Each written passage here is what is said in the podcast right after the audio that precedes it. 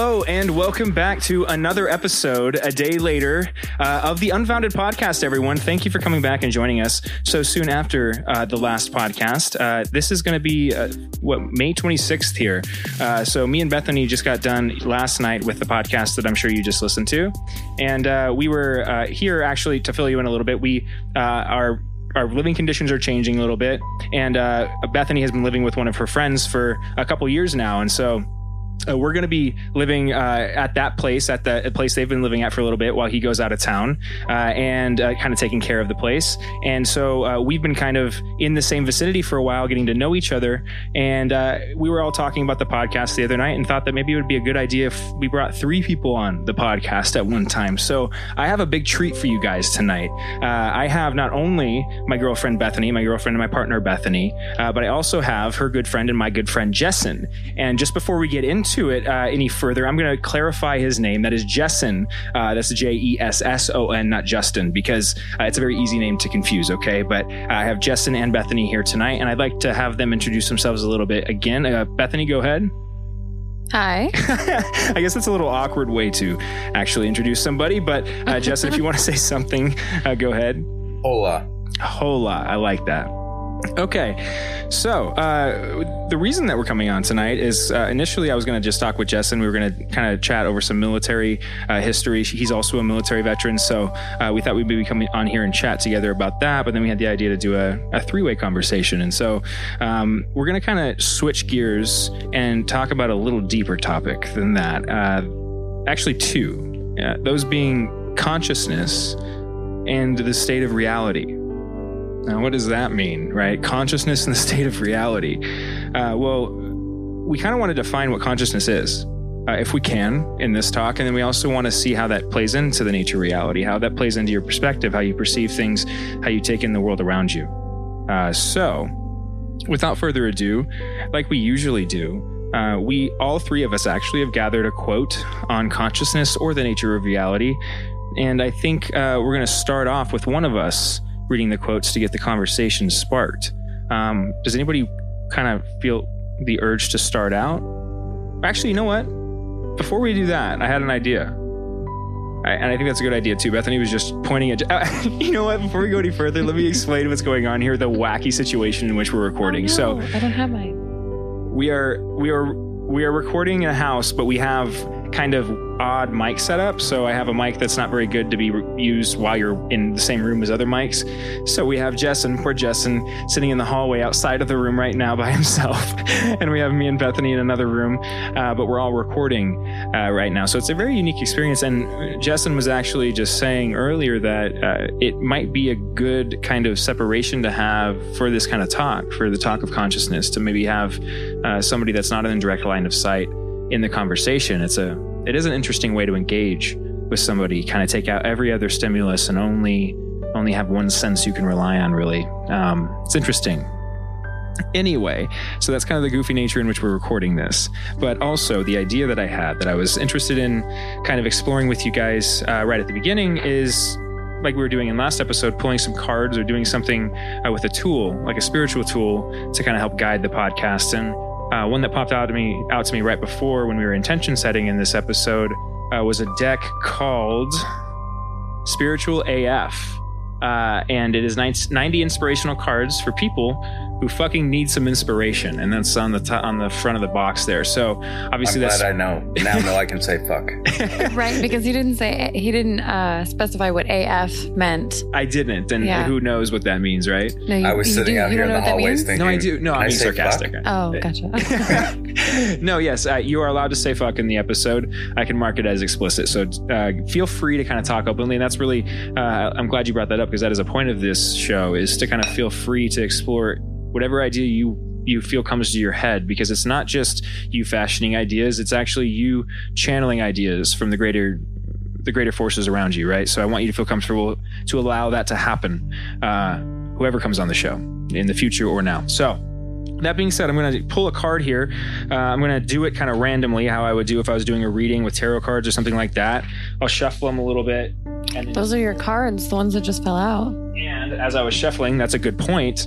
Um, sometimes cards will just jump out. Sometimes, you know, there'll be a card that kind of sticks out or doesn't go in properly or just feels like it, it wants to stay in your hand.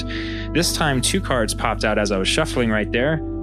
And let's see what they say. And these are intentions for the, the podcast, and they might, these are very direct, so it might be a little hard to understand how they apply initially, but I think it'll be curious to see how the podcast ends. Let's see what this one first, this first one is. It says, drink water and mind your own fucking business. Oh. And then the second one, things get harder before you level up. Know that. I think both of those will apply based off of the topics. I, I mean, I can see how the apply. You think so? Yeah. Like- I, as soon as I said that, Bethany was like smiling. I'm like, yeah. I was like, oh, okay. All right. That's what I'm saying. I, I can't really see it yet, but you know, there might be something that connects here as we go. I'm sure there will be. Actually, I say might. There will be. Uh, anyway, Jesson, do you have any thoughts on those two cards? Do you have any any things uh, thoughts on the intentions before we get started? Uh, it- it- what just popped into my head when the what was the one about uh, drinking water? Drinking. Uh, it says drink water and mind your own fucking business.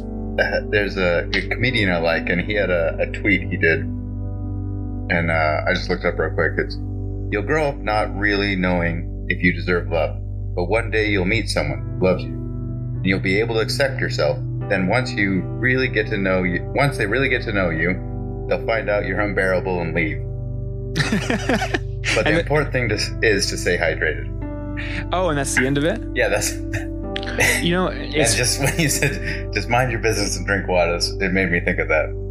you know I don't know if it applies to the situation, but it, it popped into my head. I think it does in a weird way, um, and maybe an odd way. That uh, it, it is odd that it, they bring up water, right, in the card that I pulled like that. But um, honestly, water is a really fundamental thing to not only your avatar with the world around us, right? And it's a conductor as well. Um, it's a conductor of energy, and so uh, I've found as through my spiritual journey that whenever I need to cleanse myself, cleanse my my energy, um, water is a very useful source in that. But it's also a good amplifier uh, if you're trying to focus on something. If you have your certain intent uh, that you're trying to to maybe manifest, um, water is a good place to to do that kind of manifestation. Uh, and the reason I bring it up is because uh, none of us, I mean none of us, drink enough water. Um, it's very hard to stay hydrated properly, and I would recommend just from the get go, uh, it's good advice for myself that we all drink more water. Go ahead. Well, you're actually kind of like adding to how it applies Mhm. by pointing out how water can work in a metaphysical way. Exactly. Um, first of all, it, when you like, if you get into the bath, even if it has salt and it's used for detoxing, um, it also enhances your intuition. And so, to me, uh, consciousness is a form of awareness. Mhm. And I guess that could be an enhanced intuition of sorts, or on the opposite side, it could be um, being more aware of your current surroundings, like actually seeing the things that are going on around people, um, including yourself, that maybe most people perceive differently because they're distracted by their phone or their Ah. thoughts going on in their head, etc. Water helps clear your head. It helps relax your body. It does so many things that can actually, in a sense, ground a person and enhance their intuition at the same time. yes, I, I think it's Also- a really interesting. Oh, go ahead. Well, just uh, you said that water is an excellent ins- uh, conductor, but in fact, it is a really good insulator for electricity, pure water.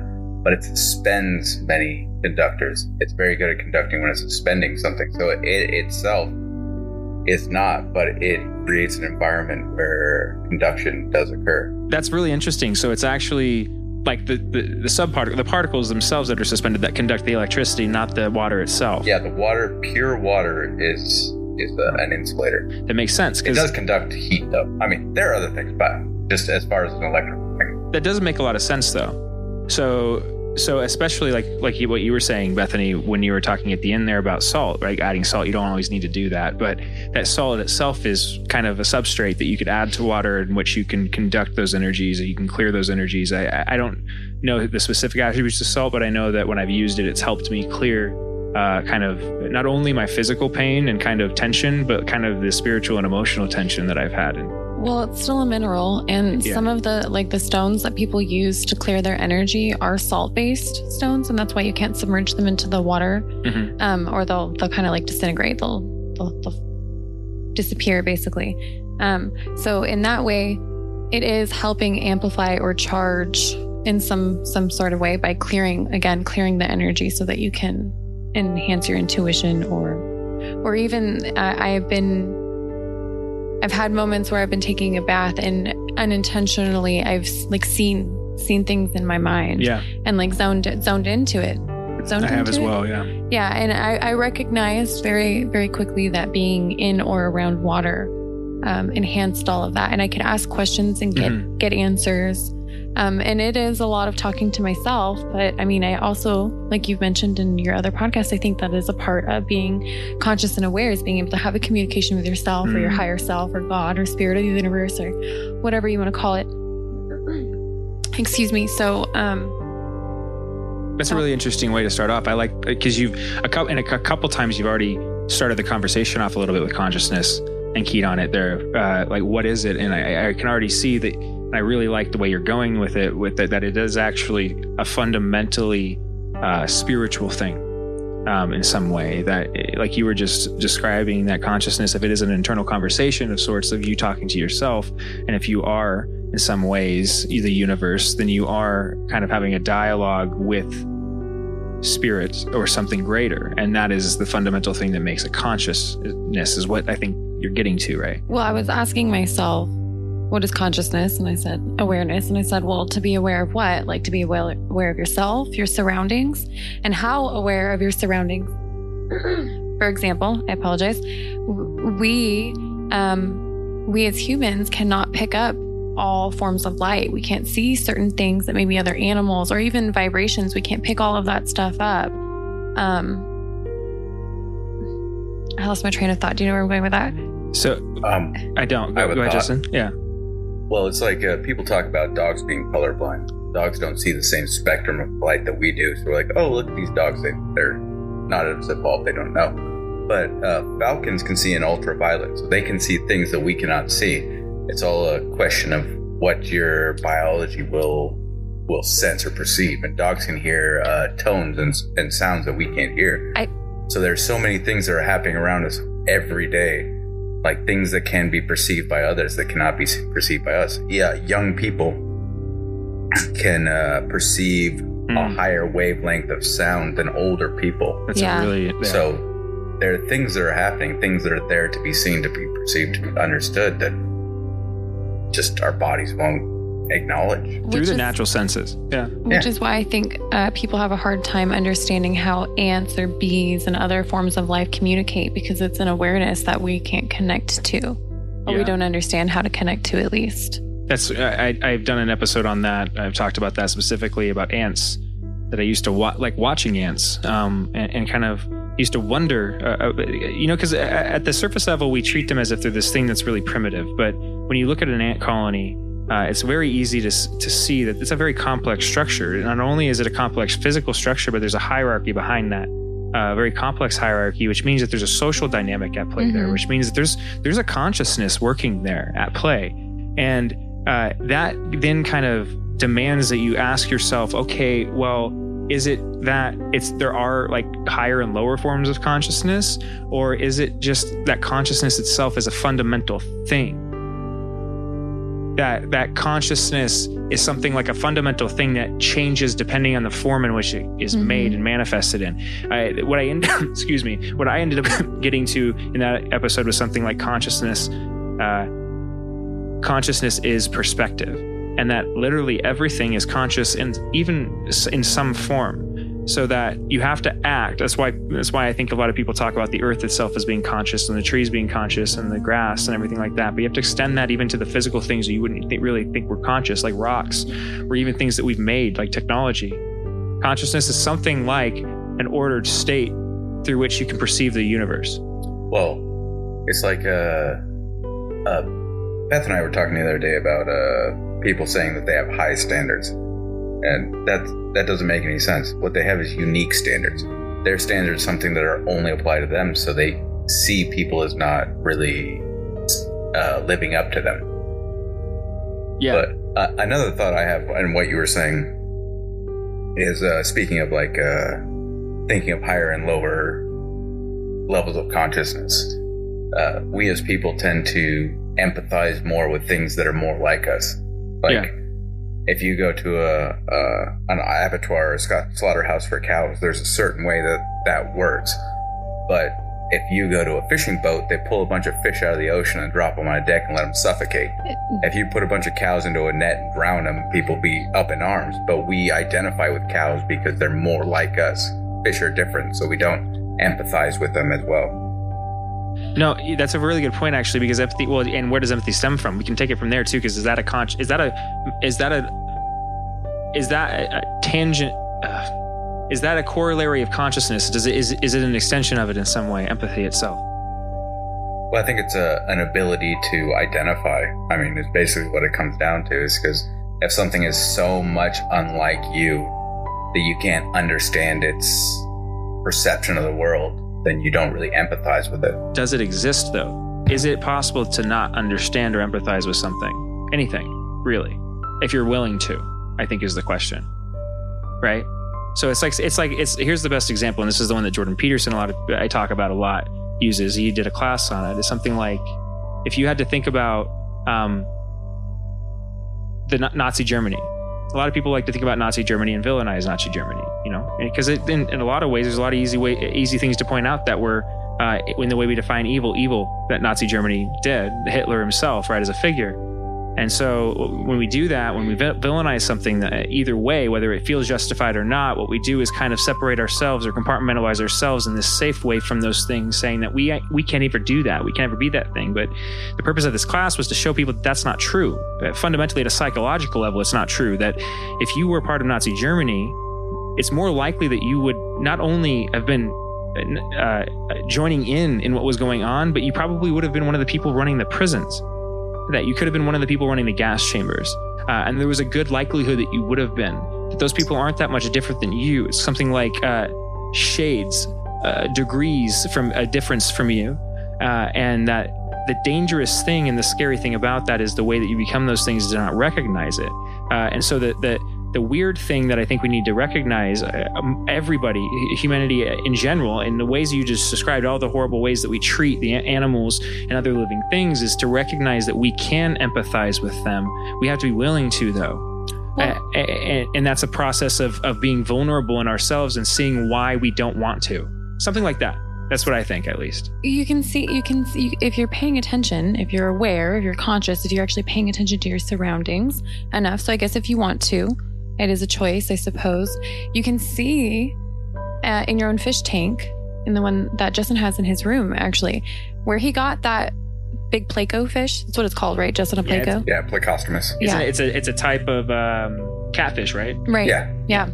So uh, when excuse me, when we got that, it came from uh, a friend of mine's house, and they were, you know, kind of just clean, cleaning house, and they didn't want this fish tank, and they, honestly they, they didn't take very good care of it. It was really gross. It was very disturbing. Um, and when we got the tank with the fish, that they had taken the fish out, and I don't think they meant any harm. I really genuinely don't think that they're bad people. I don't. I just think that they just didn't take the time to do their research to understand what they were dealing with. So they said that they were going to bring the fish to us.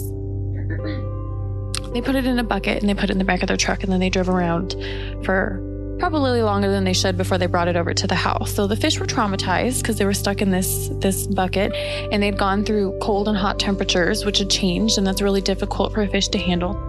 So honestly most of the fish died. The only fish that were really alive by the end of it were, were basically an angelfish and the pleco. But the angelfish didn't survive much longer. He was he was dying. And you could you could clearly see the pleco and and, and its its emotions were showing as it was hovering over it actually made me cry as it was hovering over the angelfish, watching the angelfish fight for its life. Yeah. And it was so hard to witness. But Jesson ended up taking that fish and putting it into a new tank and gave it this wonderful home. It's big and it's got all these new friends. And this fish went from staying in one spot and never moving to going all over the place. You see him like literally moving and flipping his fins in different ways. He will hop in and out of the water. He's very social. We put Lucy, the bearded dragon, up against the take, and the two of them followed each other around. They were inter- you could see them interacting with each other. They're from two totally different worlds. Yeah, They never met each other. And yet when they when they did, they interacted. it's a perfect example Yeah. of from from outside of the human perspective. And if you want to see, you can actually see examples of this in, in nature all the time. Uh, there's weird examples you'll see. Uh, kind of, I, I, I'm getting images of like National Geographic and stuff of, but of of odd species, predator species befriending prey species. Mm-hmm. Um, you know, uh, usually it's something. It's something. Uh, usually it's a it's a female or a mother, something like that, that finds a fawn or one of those kind of uh, uh, uh, prey type animals that has lost their mother or something like that. And so you'll you'll find in these certain situations, these specific situations, you can find uh, remarkable amounts of empathy. Something like the animal overcoming its own nature in nature, which is really something because it really speaks to kind of what the human being can do that really what makes i think what makes us different at some level is that we have the choice to do that uh, and it really begs the question does the animal have the choice to do that that's one of the things i was, was going to get at earlier and you know before before we go any further we're getting really into it really quick aren't we? Um, I think do you guys want to go over the other card at all or did you guys have any thoughts on things get harder before you level up? Know that? Wait, what just happened? So I wanted to before we moved on, I wanted to s- double check because we were getting really into the consciousness conversation, and I Yeah, really yeah. want to continue that, but I don't think we're going to lose the ideas. We have plenty of quotes to go over and stuff. I, I wanted to see what you thought about this other card that we pulled at the beginning of the episode. Uh, things get harder before you level up. Know that. I'd like to kind of stick to the first one and finish going over that if that's okay. Go ahead. Yeah. No. Absolutely. Because I have, you a, I, ha- I do have another example that I'd like to give before we go over that. But um, I was thinking about the other part of the first card that we were. Uh, see. Drink water and mind your own fucking business. mind your own fucking business as far as consciousness goes. I mean, the advice is to kind of like stay in your own world, which is your own reality. Stay in your lane. Yeah, stay in your lane, your own reality. And I, and I think that that's good advice for the most part. But at the same part, if you're going to be more consciously aware, I suppose, and understand other people, then without like invading their privacy or trying to like get too involved in whatever is going on in their life, you can still be aware. Like pay attention to their body language, the tone of their voice, you know, consider the things that you see, the habits that they have, and whether or not you think that those are habits that you want to be around, etc Yeah. not just to provide like boundaries for yourself but also so that again you're more aware and i think that is also a part of awareness is knowing how to protect yourself Yeah. or being aware that you need to protect yourself in some sort of way Yeah. That's the big thing is that there's anything to protect yourself from. A lot of times, right? right Also, having the, the, the concept that just because someone has something that doesn't serve you and isn't something that needs that you want to have around you doesn't mean that it's a bad thing. It just is something that's for you. True. It's and- that whole thing, like I was saying with the, uh, the you don't have high standards, you have unique standards. It's this idea of people get very uh, superior around people who are doing something that they don't like or don't want around them. But it's not that it's bad; it's just not for you.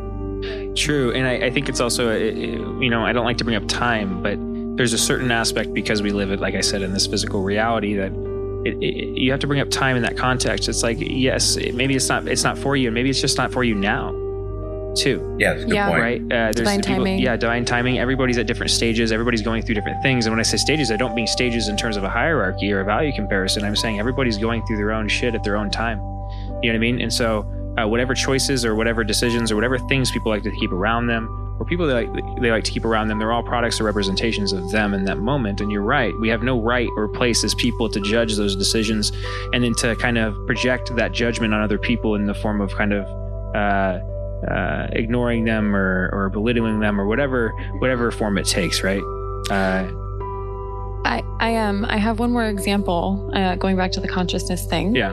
um relating to how we treat things um that are not similar to us as if they don't have consciousness or they're not aware of us or or, or whatever um when i was in school for hypnosis and life coaching i can't remember which course it was specifically but i, I think i told you this uh, had also told you about this i don't remember if Jesson i don't know if Jesson remembers this as well but in the upside of stress, I believe is the name of the book. There is there is a little part about um, a study where a group of people come into a room and they pull some pieces of paper out of a hat, and uh, all of them are blank except for one.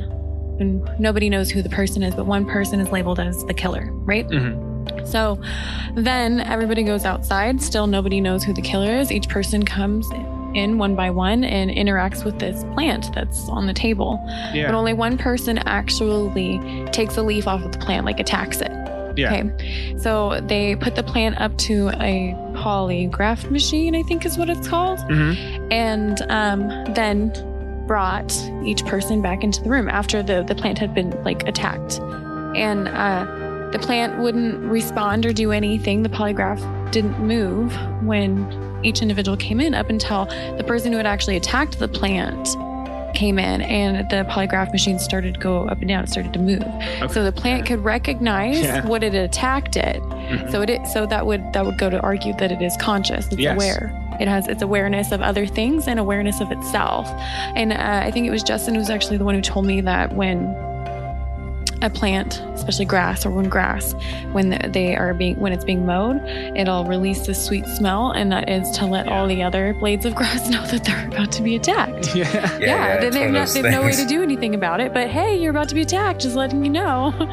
Well, it, maybe they can do something about it because I mean they Oh, they have uh, circulation and chlorophyll and stuff moves through them. I mean, it could be that they're uh, letting the other blades of grass know you should shut down your your flow of uh, chlorophyll and things like that to the upper extremities because we're getting chopped up up here.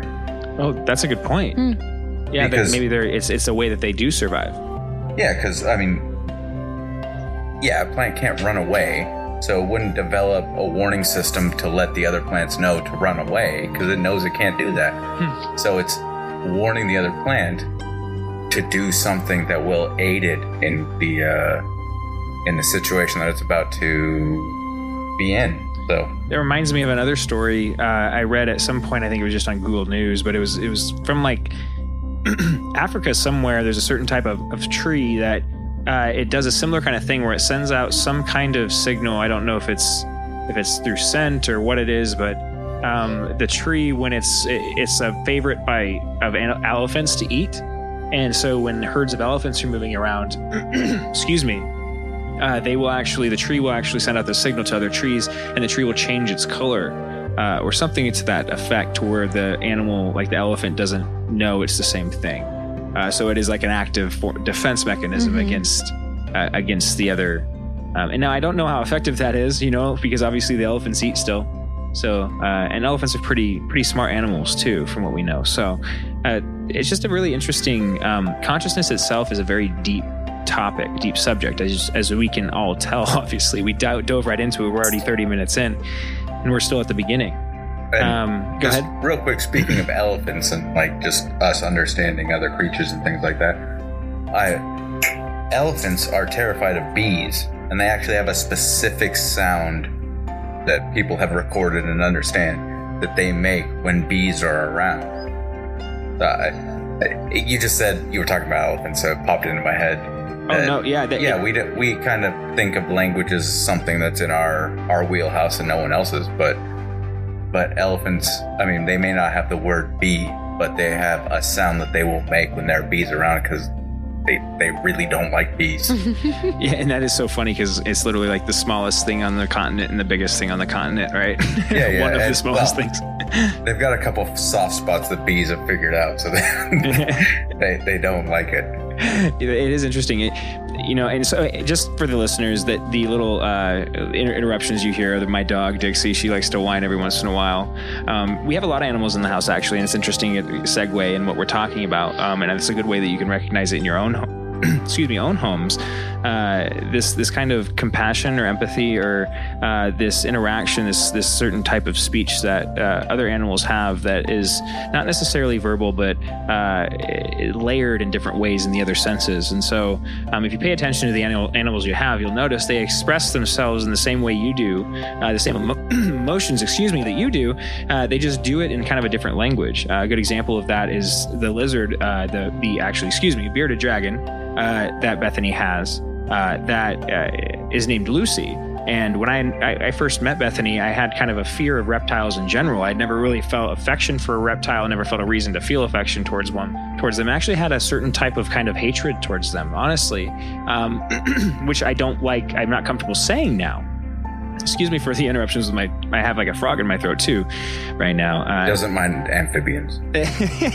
yeah, yeah. As we're talking about reptiles. Uh, anyway, uh, but as I got to know Bethany, um, she introduced me to Lucy, and the first time I held Lucy, I remember being pretty nervous. But what I realized is that Lucy has all the same emotions that every other animal I've ever I've ever you know engaged with has, but he expresses them in very different ways. Uh, and that once I held Lucy, I could feel very subtle ways in which he would respond. That when I put my hand on him, he would kind of close his eyes, and and I, I would I would kind of brush his head. He would he would have this affection that he would show. I could feel his heartbeat, his his breathing would slow, and he kind of rest his his head on my shoulder. Um, these little kind of signs or things that that show me that hey. Uh, I like this, and not only do I like this, um, I like you because I like this. You know, and there's something like an identification of I am a thing that likes this and that. You know, and that's a that's a, that's a reptiles are one of the species that because we view them as a very you know uh, primitive thing in the way we view ants where we allow ourselves to be really vicious and cruel to them yeah and they're they're feeling and and uh, they're feeling animals just like every other thing in the universe and when you allow yourself to open up to them what you realize is you've been closing yourself self to a whole uh, section of experience that you you've never had before. When we uh, when we went to the store and we saw Justin and I were there that day. Um, when we saw Lucy before he was Lucy in the tank mm-hmm. uh, with all the other little bearded dragons. He was the only one that like ran up to the tank and was like scratching at it, and he wanted it out. He wanted out, and I don't. And they do that but he did it almost as though he wanted me to take him out. Yeah. So I kind of, I kind of, it like piqued my interest in him. I didn't know I wanted a bearded dragon until I, until I had a little baby bearded dragon trying to get to me out of a yeah. tank. and then, uh, even when I got it, got it, when I got him, I was intimidated by him. I was scared. I think more so of hurting him because I was scared. I was scared that like if he moved too fast, I'd like jump and out of fear and he'd like run out of my it's it's a it's somebody eating. Okay. One of the animals eating. Sorry. um, yeah. You guys said earlier that I was alone. I'm not alone. I've got two dogs and a cat out here yeah. We're supposed to have animal noises in the background as we talk it's about animals. It's appropriate. Yeah. Yeah. So um, when uh, when I when I brought Lucy back, I held him in my hands and I wasn't sure exactly what to do with him, but I was scared of him like jumping out of my hand. And I had thought a lot about like vibrations, and he's a baby. So I was like, you know what babies like? They like it when their mothers sing to them. So I did. I'm, Justin can tell you this. I'm pretty sure he heard it. I was actually singing to Lucy when he was a little baby in my hand and he took his head and kind of like snuggled it, like nudged it up against my thumb because yeah. he was itty bitty at the time. He was so tiny, and closed his eyes and just like relaxed, like he was comfy. He recognized the fact that I was singing to him, or at least the tones comfort him in some sort of way. But he responded to it, and yeah. that was like one of the first. Um, uh, I, don't know, conversations is one of the first yeah. bonding moments. Bo- yeah, bonding moments. Which is a form of conversation. Yeah, you're right, and that's like that's what I was talking about. That's a conversation of sorts. Yeah. And uh, just just speaking of animals that we generally don't empathize with and have a, a, an understanding with. I mean, like you can go on YouTube and look at an excited cuttlefish. No, not a cuttlefish, pufferfish. Excited mm-hmm. pufferfish. And there's this pufferfish this guy in Australia has in an aquarium and like he'll hold up a like a, a crab. He feeds him crab, like this piece of crab, and you can see this pufferfish just get excited. It's so happy it's about to get fed. It looks like a dog that you just held a treat up in front of. Yeah, exactly. And it's so excited. He's just he's waiting, he's wagging his tail. Like uh, my fish, I give him uh, bloodworms. I've got a pile of fish now. But I give them bloodworms. and I come in and I, like if I lift up that top, the top of the, the tank, they they start swirling around and everyone's like, oh, they remember there's food there. Like, yeah, and they're excited. They're not just like they know in the morning they get the little flakes, or not the flakes, the little bits. They get these these dry food, and then in the evening they get the bloodworms. And you can tell the difference in their reaction because they know in the morning they're just getting the dried food. They're just like subsisting.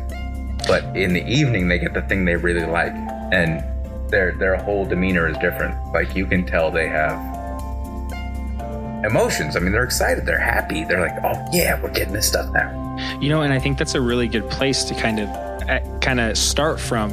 As I was saying, we're kind of just diving in here to consciousness, but that's a good place that we can all agree on. I think right now to start from. Uh, to base the conversation in is is that idea that everything, every animal that we see, every every living creature uh, has these base emotions like this that they display in one form of another, and that you can communicate to them kind of in the way that you display them emotion. Uh, and so, starting with that, I think we can move on from these cards that we had here uh, we're gonna kind of head towards starting, uh, continuing the podcast the same way that we usually start it uh, with some quotes. And I think the best uh, person to start this would actually be Jesson. Um, do you have your quote ready, Jesson? That, yep, that you got on right consciousness here. or reality? Yeah, it's uh, Marcus Aurelius. Uh, the, the happiness of your life depends upon the quality of your thoughts. The happiness of your life depends on the quality of your thoughts. You know, Marcus Aurelius, I brought up quite a bit in this podcast. It's funny that that's the person that you chose to bring on the podcast the first time he came on, um, because he's been highly influential to me. You know, he's a for many for the listeners, uh, Marcus Aurelius was a Stoic. He's one of the first Stoics, not the original Stoic, but one of the first Stoics, one of the most well known at least. And uh, he's a very unique individual because he was a uh, he was a philosopher, but he was also a king. You know, he was an emperor. He was an emperor of Rome uh, and you can read uh, the dialogues that, uh, on, of Marcus Aurelius, basically his daily journal, the experiences that he went through. And what's so remarkable about those writings is that you can hear uh, that he isn't different than you and me, that even thousands of years ago, the emperor of Rome was experiencing the same kind of struggle every day that you and me experience every struggle and struggle with every day. Uh, and I think that's why he has so much authority in the uh, philosophical community and why he's a good person to quote uh, Jesson. Uh, that quote for me is really important. Um, you know, the the quality of your life depends on the quality of your thoughts, right? Is that's that's how it goes? Yeah, yeah, yeah. Um, because it really is true. Um, now, the the one thing I would say is the quality of your thoughts uh, defining uh, assigning a quality a quality to a thought is a weird thing in the way that i define thinking sometimes uh, the reason I say that is because um, I guess I don't really know, and this is a good place, a question to ask both of you, uh, how you perceive this. Uh, last night, me and Bethany were talking about, um, or at least I think I brought up in that conversation something like if you meditate, uh, if you if you at least find whatever it, uh, gets you into a state of kind of uh, calm, where you've quieted out all of the chaos around you, and uh, your mind is as quiet as it can be. At least, what you'll notice is there's still something there, right? There's still this stream. There's still this kind of happening going on. Um, and that if you watch it for long enough, you'll realize that you're watching it, not creating it. Uh, and so then it begs the question okay, if the fundamental thing that I'm experiencing is something like a happening, a stream, and I'm watching it, then I'm not creating what I usually associate as, as, thoughts inside of my head. I'm not creating them in the way I think. I'm not fashioning them. What I'm actually doing is interpreting whether I want to accept what I'm being presented or not. So you really are choosing up or down, left or right, yes or no. But what you're doing is choosing whether you align with the stream or not. That's at least the way that I've thought about it. What are your guys' thoughts on that? Well, I think we have multiple sides to ourselves think and feel. So when that uh, choice is being presented, it could be that two sides of yourself is asking the same question so that you could see which side of yourself you want to listen mm-hmm. to. I also think and feel that there are guides that present us with tests. Yeah. You know, and so that it would it would still be choice. And the thought I guess would still be your own because you're willing to accept the thought, um, even if it's even if it's something you heard, because uh, it's your own once you accept it, kind of a thing. Right. Yeah. Yeah. Um, yeah. That's a good point. Yeah, I like that way of conceiving it because it is something like you're still pulling it from a consciousness stream, Yeah. but it, it- you don't really have your uh, your name on it until you decide to accept it into yourself, something like that. hmm This might Um, be a little bit of a swerve off of what you're saying, but it just popped in my head as we're talking about it. Is uh, if you're struggling with a yes or no or a one or two or this or that decision, take a coin, assign it, and flip it in your hand, and then catch it, and then don't look at the coin, but think what you wanted, what you're hoping that the, the coin will say. Yeah, I fuck, I fucking love that. Yeah. That's great. Yes, because that's one way you can train your. It's a really good way to train your intuition and to trust it. Uh, the hard thing is to actually act on what you get, right? Like actually act on what you get, hurt, what you hear in your mind, because you will hear it. You know what I mean? That's the that's the funny thing is is uh, I did a whole episode. I keep on bringing up my old episodes. I'm sorry about that. Apologies, but uh, we keep on keying on certain things. That I had an episode about talking to yourself. Uh, and in that episode, I kind of brought up this conception uh, that we have about talking to yourself that we've associated with something like insanity. And that we, when we see it in other people, we make fun of it usually, or we at least kind of push it away as something that if we're too close to that insanity, we'll catch it. Uh, and I think one of the things that we need to be careful. Uh, I just lost my train of thought when I thought about that. What? Um, I did. Somebody, somebody take it up for me. I, Well, sorry, yeah, I just, that- I, what I- you were just saying about is the, the concern about being too close. Uh, this uh, completely off the topic now, but the the concern that you'll catch insanity. I think quite often when people kind of they they resonate with someone's issues or problems or things that Oh, are going yes. wrong with them, yeah. they will push that away and see that as the negative because a I have a similar thought. But I am able to control it, so I'm better than that person because I'm not controlling it. Also, Yeah. if I validate that thought in my mind, then I've been fighting to fu- I've been fighting to control it. But if I'm validating it in their life, then I have to validate it in my life, and I've been trying to push it down. And you also have to recognize that there's a conversation you need to have with yourself, Yeah, yeah. which is that, which is exactly what I was I was on there. feeling. Is that is that you don't want to re- we don't want to recognize in general that we need to talk to ourselves because we we like to think that it's something that we like to associate it with something that other people do who are insane, right? So what we'll what we'll do is kind of hide our, hide ourselves from that internal conversation, and even though it's still going on, which is funny, you know, it's like if you ever if you ever really present this in in like I, I know I can't think of the specific example, but I know I've brought it up in in like uh, certain social scenarios when I've been around people that I've I've said kind of as a joke. Like I talk to myself all the time, and I always remember that people the way they react is like it's funny because they they look at me and, and kind of like it's a half recognition, half fear. Yeah, yeah. So it's something like that, like, oh, I same it's not- it's same kind of thing that happens when somebody tells a joke, but they don't know whether to laugh or or, or not. You know what I mean? Yeah, It's like so they feel the social pull. Should I should I say something or not? Should I say yeah, I do that too or not?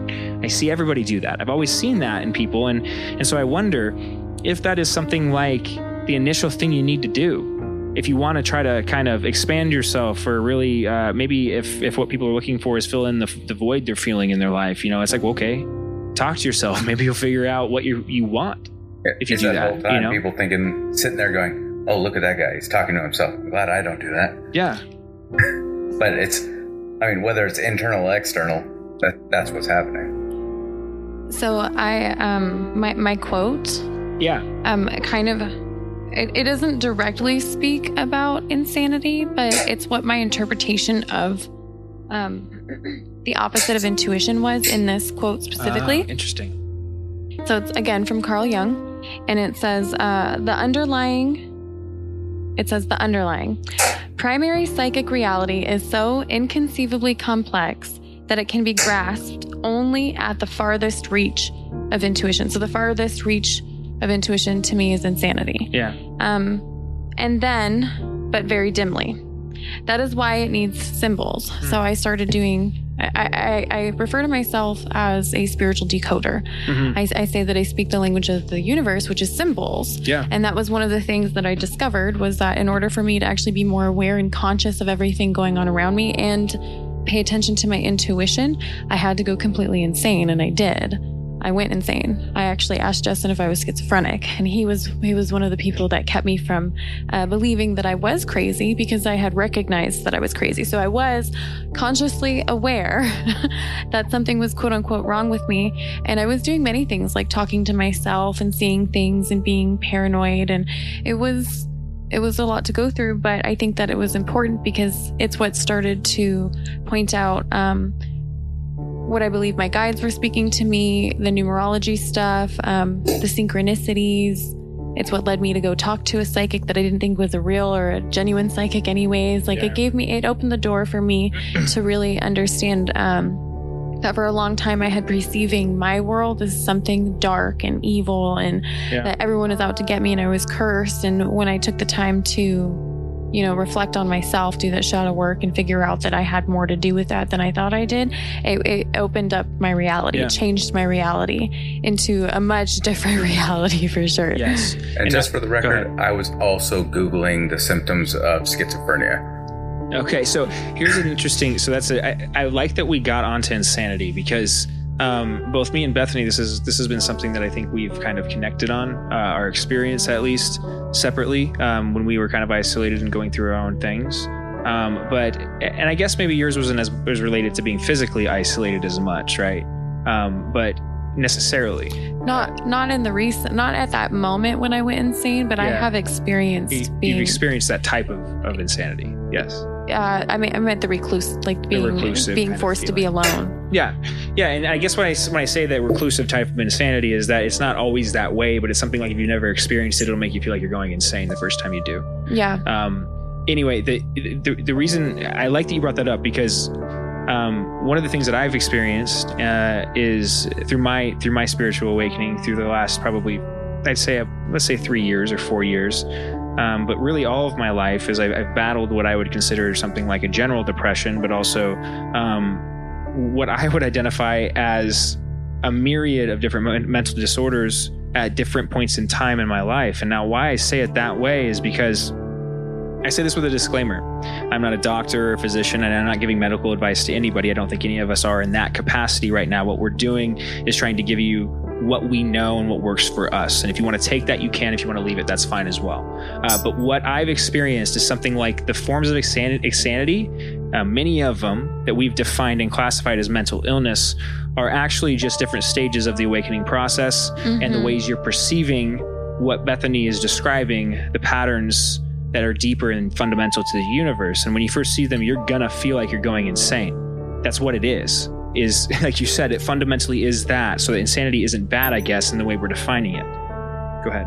Well, going with what you're saying, that was kind of one of the things that led me to understand that I was going through that because my previous experience was actually with a soldier, and I've told you guys about him, my cousin, who um, was labeled or diagnosed with post traumatic stress disorder and bipolar disorder, actually, as well. Um, which, by the way, when we got that reading, and she and she said uh, labeled it as a mental illness. I mean, whew, I was. It was interesting, yes, because just to fill you in, we went, we had a psychic reading ourselves, and then the psychic reading, she pulled out that I may have had some history of mental illness and kind of specified it as, as you probably have this type of mental illness. And and then the when mental. she's, I, I had the same kind of uh, objection, but I didn't want to voice it at the time. I, I think that Bethany's voicing right now. Well, well, because I, I started to understand that I don't really consider, I don't, I mean, I'm not arguing that mental illness doesn't exist. I'm Yeah. not saying that, first of all.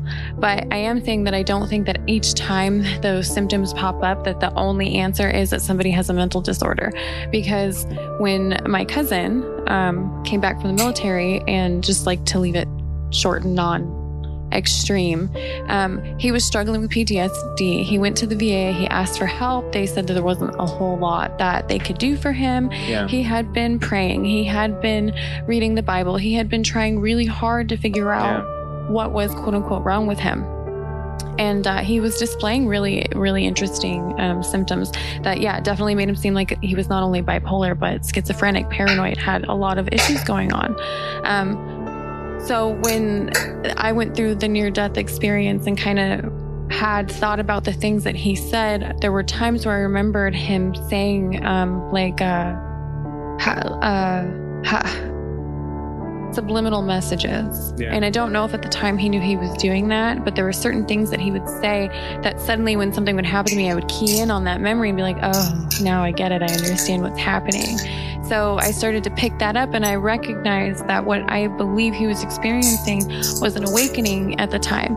But because there wasn't any resources for him to say, like, hey, what you need to do is understand this is initiation of sorts for you to kind of reach enlightenment Yeah. so that you can learn to forgive yourself, practice self love, understand why things happen the way that they happen, and move on. Yes. Take what you've learned and help somebody else. Mm-hmm. And he couldn't get to that point because he couldn't forgive himself for the terrible things that he was doing. Yeah. And and when he would do them, he'd want to slip away. He'd want to let go. His inner child would want to hide. And I feel like occasionally something would step in for him. Yeah.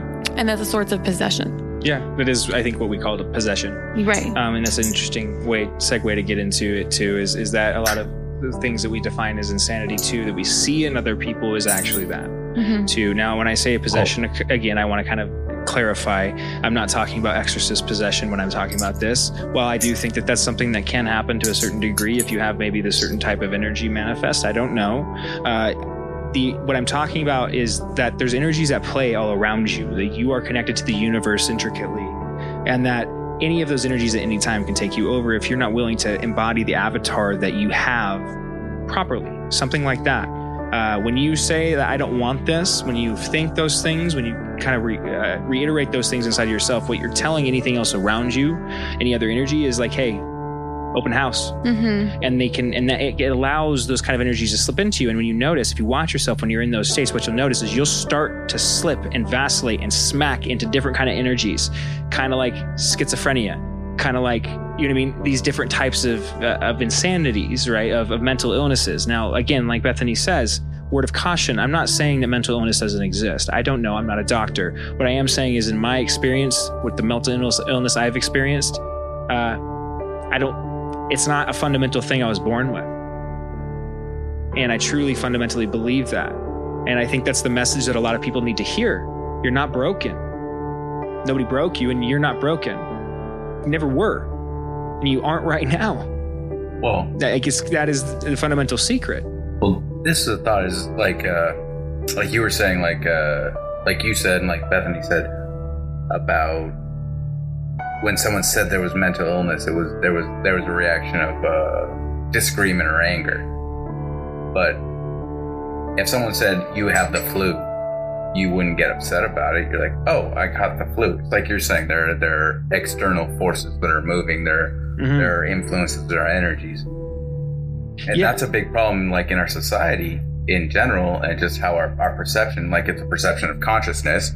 Consciousness is supposed to be a thing that's there. It's just, it's something that happens. It's like the air around us. But, but no, it's, it's, there, there are things acting upon it. Your, your emotions, your feelings, your, your biology, your, your, Mhm. uh, endorphins, your, uh, your, your hormones and things like that. They affect how you perceive things. So there's this, this stigma of mental illness. You say, oh, he's, or the word insanity. The word insanity is very negative. People see it as a negative thing. But quite often it's a thing that happens to someone and something that can be cured or controlled or understood. And so, like, people, like you say, like, someone says to you, you're mentally ill. Your first reaction is to defend yourself against an accusation. Whereas if someone says, you have the flu, you say, oh shit, I should deal with that. And that's that's the thing is like it, it has a negative stigma that people need to get over if people just ignore well venereal disease. There are a lot of diseases that you can catch from multiple different uh, uh, avenues. Like you can just sit Mhm. down on something and get it, or you can. There are certain things that people's body produces that are also a venereal disease, and then people will hide that disease because they have a, a stigma against it. Yeah, yeah.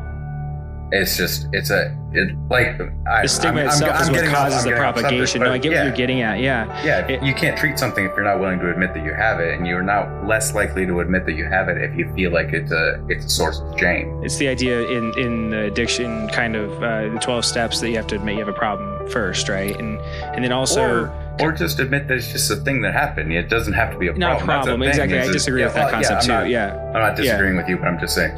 You have a good point, but uh, go ahead. Sorry. People are treated uh, like they are, are less human. They're less Yeah, capable of being a, Yeah. in a social you're damaged. setting. Yeah, you're setting you, you don't belong is, Mhm. is what's wrong. If you have a mental illness, you don't belong. That's why it's hard for deal with that while them we're to go to this. school or they put them in a different program or they have like special ed courses which i do see the you know to the special ed stuff but they they they do treat mental illness with something like bipolar disorder adhd stuff like that where it's not such an extreme it's almost like oh you didn't meet you didn't meet our standards you didn't like you didn't uh, evolve well enough to fit into us Also, in- with like ADHD, they're just like, here, eat this so you shut up and we don't have to acknowledge the fact that you have a problem. Yeah. It's Yeah. and it's kind of well, it's that not just with ADHD. That's with, the, with every problem. It's it's literally how science and the secular world has chosen to deal with these issues. It's the same. It's not just it's it's not just health issues. It's the way that we've treated our legal system. It's the way that we dre- deal with any issue. It's like okay, if we can't figure out the more fundamental problem at the root problem and solve it there, then what we'll do is try to cut it off. And the way we do that is by making something illegal, right? It's like oh. Problem solved, and then we can compartmentalize it and make it something evil and say that's something we won't do Yeah, yeah. right? And that's a way that we try to delete it from the world. But it never, every single time we do that, look into our world, what Yeah, happens? make it make You it know? into the individual's problem. All you do it's is kind of make it societal issue. taboo. We'll make it into an individual's problem, and then we can punish that individual. Exactly right.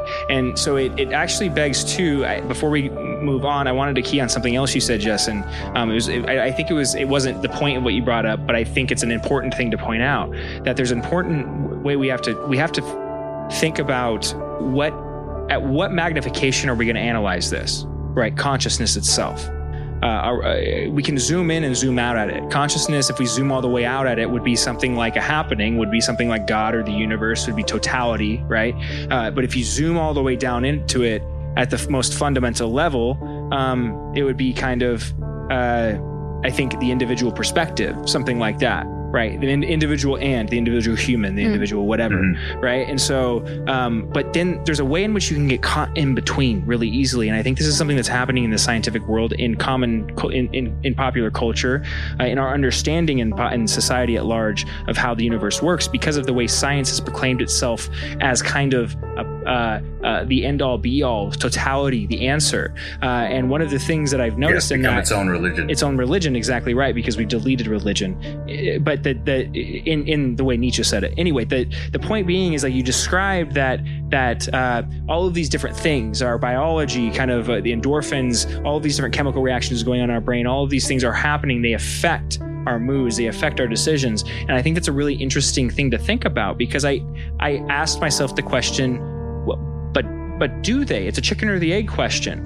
Is are, are those things actually the things that's creating the experience or is the experience creating those things yeah, yeah. you see what i'm saying and, and when you we have to define which way we're looking at it because if we don't define what magnification we're looking at it then we'll get caught in that minutia and when you do that you'll find it's so complicated we'll never get anywhere it's too complicated. It could be the endorphins. It could be the nervous system. It could be this or that or this or that. And that's what you find every this the scientific community doing constantly is this argument within kind of the minutia of the argument, which is kind of the idiocy of it, which is why it's kind of comical at a fundamental level. It's Well- like you don't want to admit God or something bigger, but then you're willing to argue over this kind of trivial thing. Well, Does I that don't make think sense? it's like at the.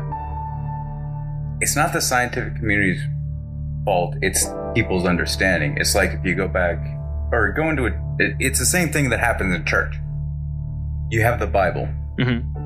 Let's just, for the of our immediate purposes, assume that we believe everything in the Bible. But people allow a priest to read the Bible for them and then tell them what it means. They don't read it themselves. The Yeah. same thing is happening with science now. 100%. People say a scientist said or they they have shown or they have proven. How how often do you hear that they have? yeah. They they have discovered. They have found out. People they have, regurgitate they have it. tested. Yeah. They have done whatever. Whoever the fuck they are, they're doing a lot of shit. 100%. And but they're not going in and they're not they're not there's like peer review is an important thing in science. People are not peer reviewing the shit that they quote from science. So it's the same thing. The priest said on Sunday that Yeah, I yeah. that there's a beardy man on a cloud who lives in heaven, and he needs 17% of my income. Yeah. That's the same thing. They just somebody said because they were wearing a certain outfit, they had a lab coat on, so they know what they're talking about. Another thing you were talking about, and I don't, I'm sorry, but another thing you were talking about was uh, how far we want to zoom in, and it just made me think about something that Beth and I were talking about with colors. Because like, if you have just speaking of zooming in and getting a a finer point on what's happening, is you have blue. This wall here is blue. It's not, but for my immediate purpose, this wall here is blue. But blue encompasses from light, light, light, light, Yeah. Shades. super light Yeah. blue to super, super, super dark blue. So if I say this wall is blue, it's a true statement, but it doesn't Yeah. give the full spectrum of what's happening. It could be 19 different shades of blue, Mhm. but I've just said it's blue. Yeah, there's a different there's a different truth to that blue depending on the angle Yeah, you look yeah. at it. You know, it's like that's that's the the argument that I've that objective truth doesn't exist, only subjective truth does. Uh, something like yes, it's true that the blue looks to that shade of it from your angle, and it's also true that it looks my shade of it from my angle, but it's all blue, right? And that objective truth isn't the truth that you can you can't take that objective idea of truth that is kind of a combination of everything. The shades all together is that blue. You can't take that and make that true at an individual level, which is what people try to do and what experts try to do and what people try to look for in other people is like the truth, objective truth, and it doesn't exist that way. Also, You know what I mean? we could see the same shade Yeah. of blue, the same different shades of blue. Like you're you're talking about the difference of perception, uh, perception. What I'm talking about is you and I can both see that it's 19 shades of blue. I'm sitting here, you're sitting there. We see that it's 19 shades of blue, but I say that it's blue, and you say yes, it is blue. It's not that it's our perception that's different; it's that our description is not complete. And quite Yeah. often, you get that, true, like yeah. with like as we were saying with the the interpretation of the Bible, the interpretation of the Bhagavad Gita or the the Quran It's a or magnification whatever. problem too. It's not Yeah. just the Bible. I'm not just trying to attack Christians for this because everyone does it. But uh, no, and it- then yeah. also in science, he said this. There was a thing. He did a bunch of tests. I will guarantee you that scientist wrote a lot of shit down. But this guy who has an opinion and has a thought, he's keying on this one element of what the scientist has written down. So it's the same thing. This wall is blue. It is blue. It's 19 different shades of blue, but I did not communicate that with the statement this wall is blue. true. Going further into perception, Yeah. I, I suppose, um, and influence, and um, it, I find it I find it interesting that different shades of a color can influence a person hmm differently. It can it not only can like a light blue influence me differently than a dark blue can, but a dark blue can influence Chris or Jesson differently than the dark Yeah. blue influences me. and so that's truth. still yeah a matter of perspective. How how I already associate what do I associate the color, uh, the shade dark blue, the shade and color of dark blue with that makes me feel like more negative. That I'm like rep- uh, like Yeah. it repels me. It's not my favorite color. But then yet I'll look at like a, a lighter blue. Um, and this is actually backwards, so it's funny that I said it this way. I'll look at a lighter blue and be like, "Oh, that makes me feel so comforted and light," and you know, I'm really, Yeah. I'm really into that color, um, that shade of blue. I mean, and then the same thing with like red. You could take red, and it's, you know, real deep, deep red is more like, uh, I'd say like sensual. I think more like like low lights, a fireplace. Like Yeah. it doesn't have to be sexual, but like in the mood kind of thing. It's like more deep and It's passionate. passionate. Yeah. And then when a more vibrant red's like, hey, I'm either angry or I'm really excited. Yeah. And then you go down a little bit further and it gets to kind of like a pink. And then pink's like very soft. I think of babies or I think of love and romance and Valentine's Day and it changes. And it, it's still, you know, no matter what I I can still see pink and think Valentine's Day. Chris could say see pink and think Valentine's Day and I could be like, ew, Valentine's Day. He'd be like, ooh, I love Valentine's Day. it's also yeah. Also, yeah. like like you say, the different uh, shades and tones of pink or red and pink can affect your mood. So back to the let's make the wall red now, just for what you're saying. I now say the wall is red. You can't see the wall. I'm telling you the wall is red. Whatever your emotions are, you could then create that color of red in your head for what that True. wall is, and now you're feeling sensual, or you're feeling excited, or you're feeling angry, Mhm. or you're remembering that you fucking hate Valentine's Day. That is being created Yeah, by a- this color. Mhm.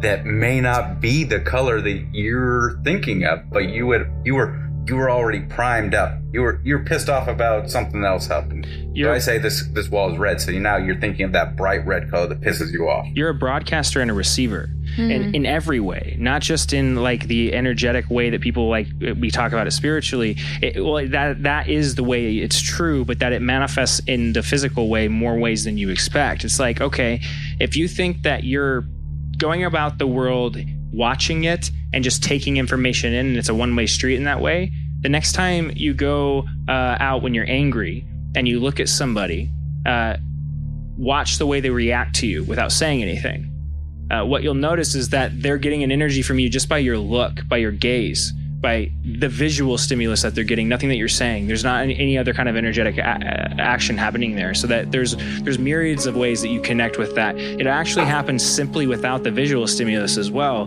If you really want to tune into it, there's ways in which I've talked about this with Bethany. It's a more you know it, it's one of my more unbalanced states in the past, but I used to know this is one of the ways that my psychic abilities, my psychic medium abilities, kind of manifested first. Was when I was very young. I used to remember knowing that if I was agitated enough or angry enough, when I went into a room or a building or a place, if I maintained that energy and projected it towards the people around me in a very specific way without saying anything or doing anything, really engaging in any way, that I could kind of sabotage the whole thing myself in a very vindictive and kind of controlling way. And that's a very good example of how I'm sure if you're if you're honest with yourself, you may be able to think about a time that you've done something similar.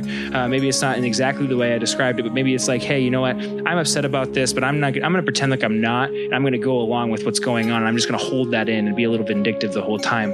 Watch what happens around you you'll notice that not only does like the, the the the thing that's happening like the thing that you're expecting manifest in exactly the way you were expecting it but also you get back the exact same energy the vindiction that you manifested it in from the other people around you so that you are a broadcaster and a receiver in every way. And with that i kind of want to move on with to my quote if you guys are okay with that. Uh, or do you have something else before we move Nope, on? I don't want to hear it. Um, I do have I do have one more thing. I was I was gonna read the, the part from the beginning, but this this is short. So Okay. I'll just read this instead if that's okay. And it kind of ties back to like the whole animals and communication and consciousness. And it, it, it comes from um, the Wild Unknown Animal Spirit Guidebook, which is the guidebook that goes to an oracle card, oracle card deck that I have, which is the shamanic, the mystical shaman, mystical shaman oracle deck. And um, th- Okay, let me see how to. I've got so many ideas flowing through my head right now, and I'm like, oh great, yeah, that's great too. So, sorry, I yelled.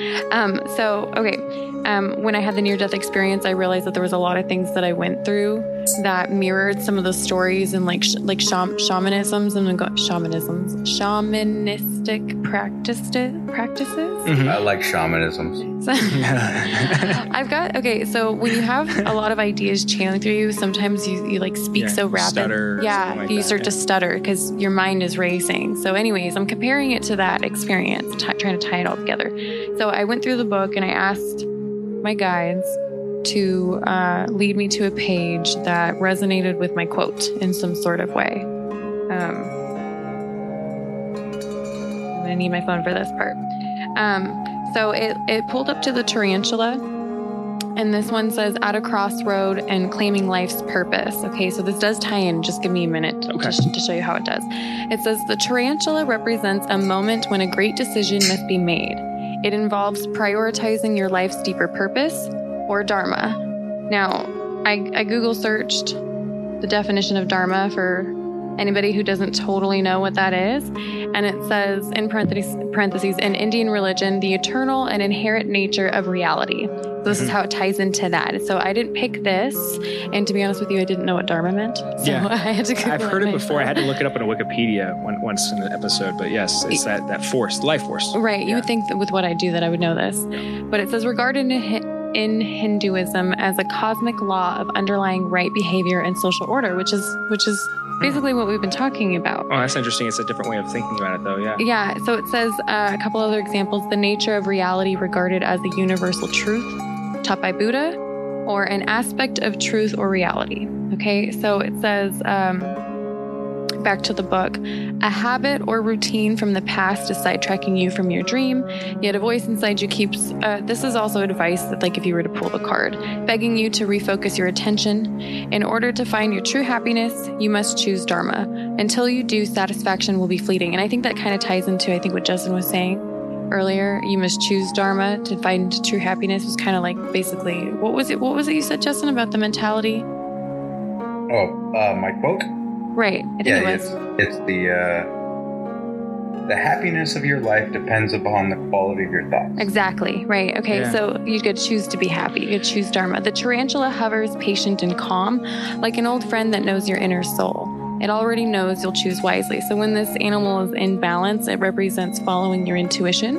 And when it is out of balance, it hesitates or it over intellectualizes. To bring into balance, it says a j- daily journal. So I guess daily journal would just be to note, to note, uh, to Yeah. keep track of the things that are happening in and around you. Mm-hmm. Well, Yeah. yeah, because it's it's important. It's important to, to um, hold yourself accountable. I guess in that way, right? Internally too is like, okay, wh- in what ways am I failing in that way? You, you honestly don't want to. You need to be careful because you don't want to go too far either way. You don't want to kind of villainize yourself, but you also don't want to kind of glorify yourself and place yourself on a pedestal. yeah. So you have to you have to walk this fine line of kind of okay, uh, systematically every day. What in what ways did I succeed? In which which ways did I fail? And in what ways can I uh, take maybe a step further in the other direction or the direction that I'm planning the next one? And in that way, um, you keep yourself, your mind, too much out of the future and wishing for something to save you, something like that, because you're the thing that's saving yourself. Uh, One the, the and- Stoic principles. and this is a perfect, perfect segue. I'm glad that you read that because it's a perfect segue into the quote that I was going to go to. Um, do, you, do you have more before I go there? Uh, no, you can go ahead and start. I just wanted, we can look this up later, but I just wanted to point out that that, that was on page 131. I was So gonna ask an- you, yeah. Yeah, there's Okay. another angel number in there. Okay, so we have an angel number, just like we were talking about in the last episode. I'll look that up real quick uh, while I get this ready. Um, but yeah, uh, angel number one three one. Um, but yeah, the Oh, wait, my Chris. quote. Yes, go ahead. I'm ready for your Chris now. I mean, I'm ready for your quote now. oh, are you? Um, so it's interesting. Uh, I, my quote is by Jordan Peterson, one of my favorite uh, philosophers, modern day philosophers, uh, and it c- ties in well to what you were talking about uh, about kind of intention setting and uh, and finding a way to hold yourself accountable. Uh, and before I go on to that, angel number 131 signifies support from your angels to feel confident in yourself and your abilities. You need to remain optimistic and focused on your goals. Don't let anything or anyone discourage you. The angels are asking you to have faith in your talents and gifts. And I, I think I want to kind of point out that in Dharma, I noticed a certain quality. Eh, Dharma is also something like the idea of total truth. Uh, that the total truth is that you are gifted, you have talents, you are specific and very, uh, you are specific in certain ways. And that in order to manifest those things, you have to believe that they exist first. Uh, and that is a certain type of truth, an inner truth, an inner knowing, and a, uh, a subjective truth that you are the thing that has to manifest. And the only way you manifest something is to believe in it first. It's really that. Um, it's why in a lot of the movies that you see about uh, concerning magic, if somebody's kind of an apprentice to magic or they, they discover they have a magic ability, say Harry Potter, uh, for example, there's a there's a there's a part of it that always speaks of needing to believe in it first to make it happen right? So in order to fly or in order to do whatever it is, you have to believe that it exists first or trust in it at the very least to take the leap off the building, uh, you know, whatever it is. That's what this speaks of, I think. Yeah. Um, and like I said, that carries very nicely into Jordan Peterson's quote, and that is that consciousness is a mystery that faces the mystery of potential and transforms it into actuality. We do that with every choice we make. Our choices determine the destiny of the world. By making a choice, you alter the structure of reality. So let's let's have you read like half of that and then review it, Okay. and then go over the other half and review it. Okay. So we'll go for the first part of it. Consciousness is a mystery that faces the mystery of potential and transforms it into actuality. So he uses mystery twice in this quote, which is interesting, right? Um, so there's probably two definitions to it, I'm thinking. Uh, one being, well, let's look up this definition of mystery really quick. Because I found that when you look up the definition, you usually leads you down a rabbit hole, um, usually on Wikipedia if we can find it. But that mystery obviously means something that's that there's unknown there, right? There's a, but it's, there's also intrigue built into the idea of mystery too. It's not just an unknown, or it would be called unknown. Um, let's see here. Uh, That's a good point. right? Exactly. Yeah, So it there's a- kind of implies a, a worth. Yes, there's a certain needs to worth be to discovered. it. Yes, needing to be discovered. That's a Yeah. good way to put it. I like that. And so here's the definition on Google. Here it says the first. Def- there's two definitions. Uh, the first one is something that is difficult or impossible to understand or explain. Um, so. Uh, that's kind of like the idea we're talking about, but not not quite. And then the second one is a novel, play, or movie dealing with a puzzle crime, especially a murder. So what we did is mixed both of them kind of together Yeah. right? And what I think Jordan Peterson is doing here is using both of them separately, right? So one is consciousness is a mystery that faces the mystery, the play mystery, but a fundamental mystery, right, is the first one that he's using there. The mystery of The- right something being difficult or impossible to understand or explain. exactly. So a search you're never going to finish. A finish line that doesn't exist, right? Uh-huh. Consciousness is something you can't figure out because you're within it. You can't see something you're within fundamentally, right? So there's a certain amount of this we're never going to know. It's also associated with the idea of God and totality in the universe and everything like that. But consciousness is a mystery that faces the mystery, the play, reality, uh, the physical reality of potential, and transforms it into actuality. So it's something like he, put it another way one time. It's very similar to this quote in one of the talks I heard. He said, Every day when you wake up, uh, you're faced with this potential. And he said, if you think about it, it really is this way. You you you, return from a, an astral realm, the dream realm, another place, and you're coming back to this body, this avatar. And every time you do, there's a certain kind of haze and daze of, of oh shit, I'm back here, right? But the very first moment that you you regain consciousness into this space, you'll notice that all of the problems of yesterday will appear again, but also all of that, all of the possibility of yesterday will appear again, but also today, the new day.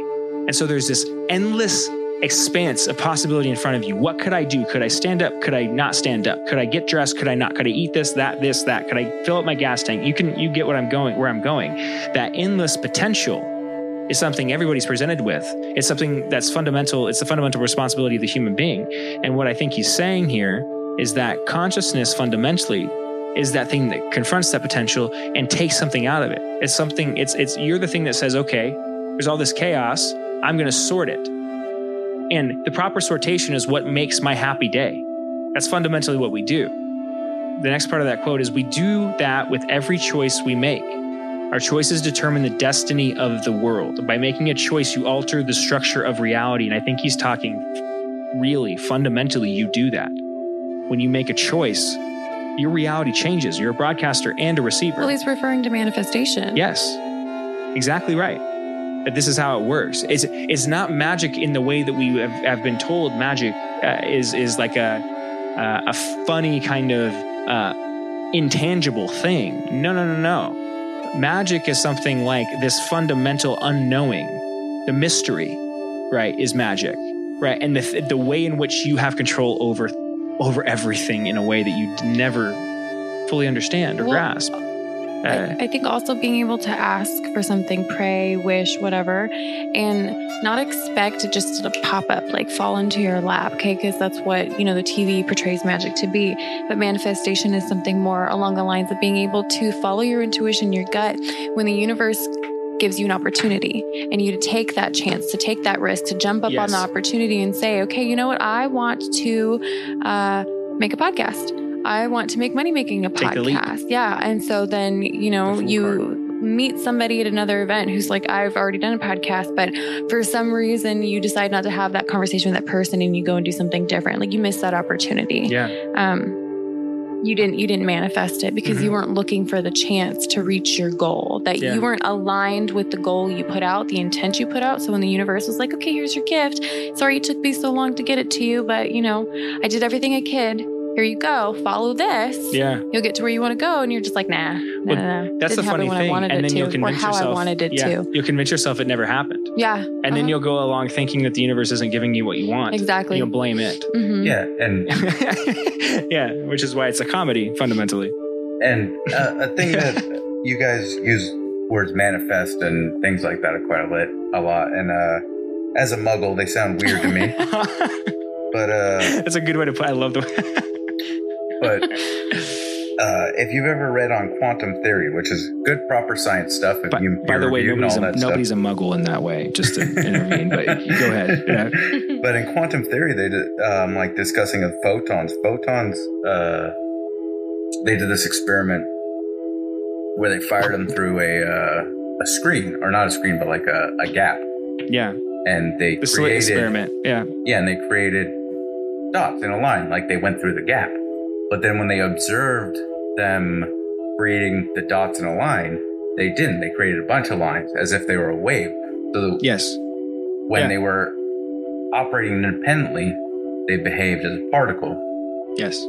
But when they were observed, they uh, operated as a waveform, hmm which, and this was repeatable. This is something that happened over and over again. It was just some weird shit that happened once. It was something that happened ever, over and over again, which proved that being observed, not acted upon, but just simply observed, they would change their uh, their behavior. So this, I mean, this is this is good Einstein type sciencey stuff, which shows that just simply by observing a thing, you can change the way it behaves. Which You know, it'd be I mean, interesting way to, to, to kind of sec, to, to alter that and see if it, if what we're talking about is real is if you had people, the people that are observing it, change their expectation of what's going to happen, what they're going to see.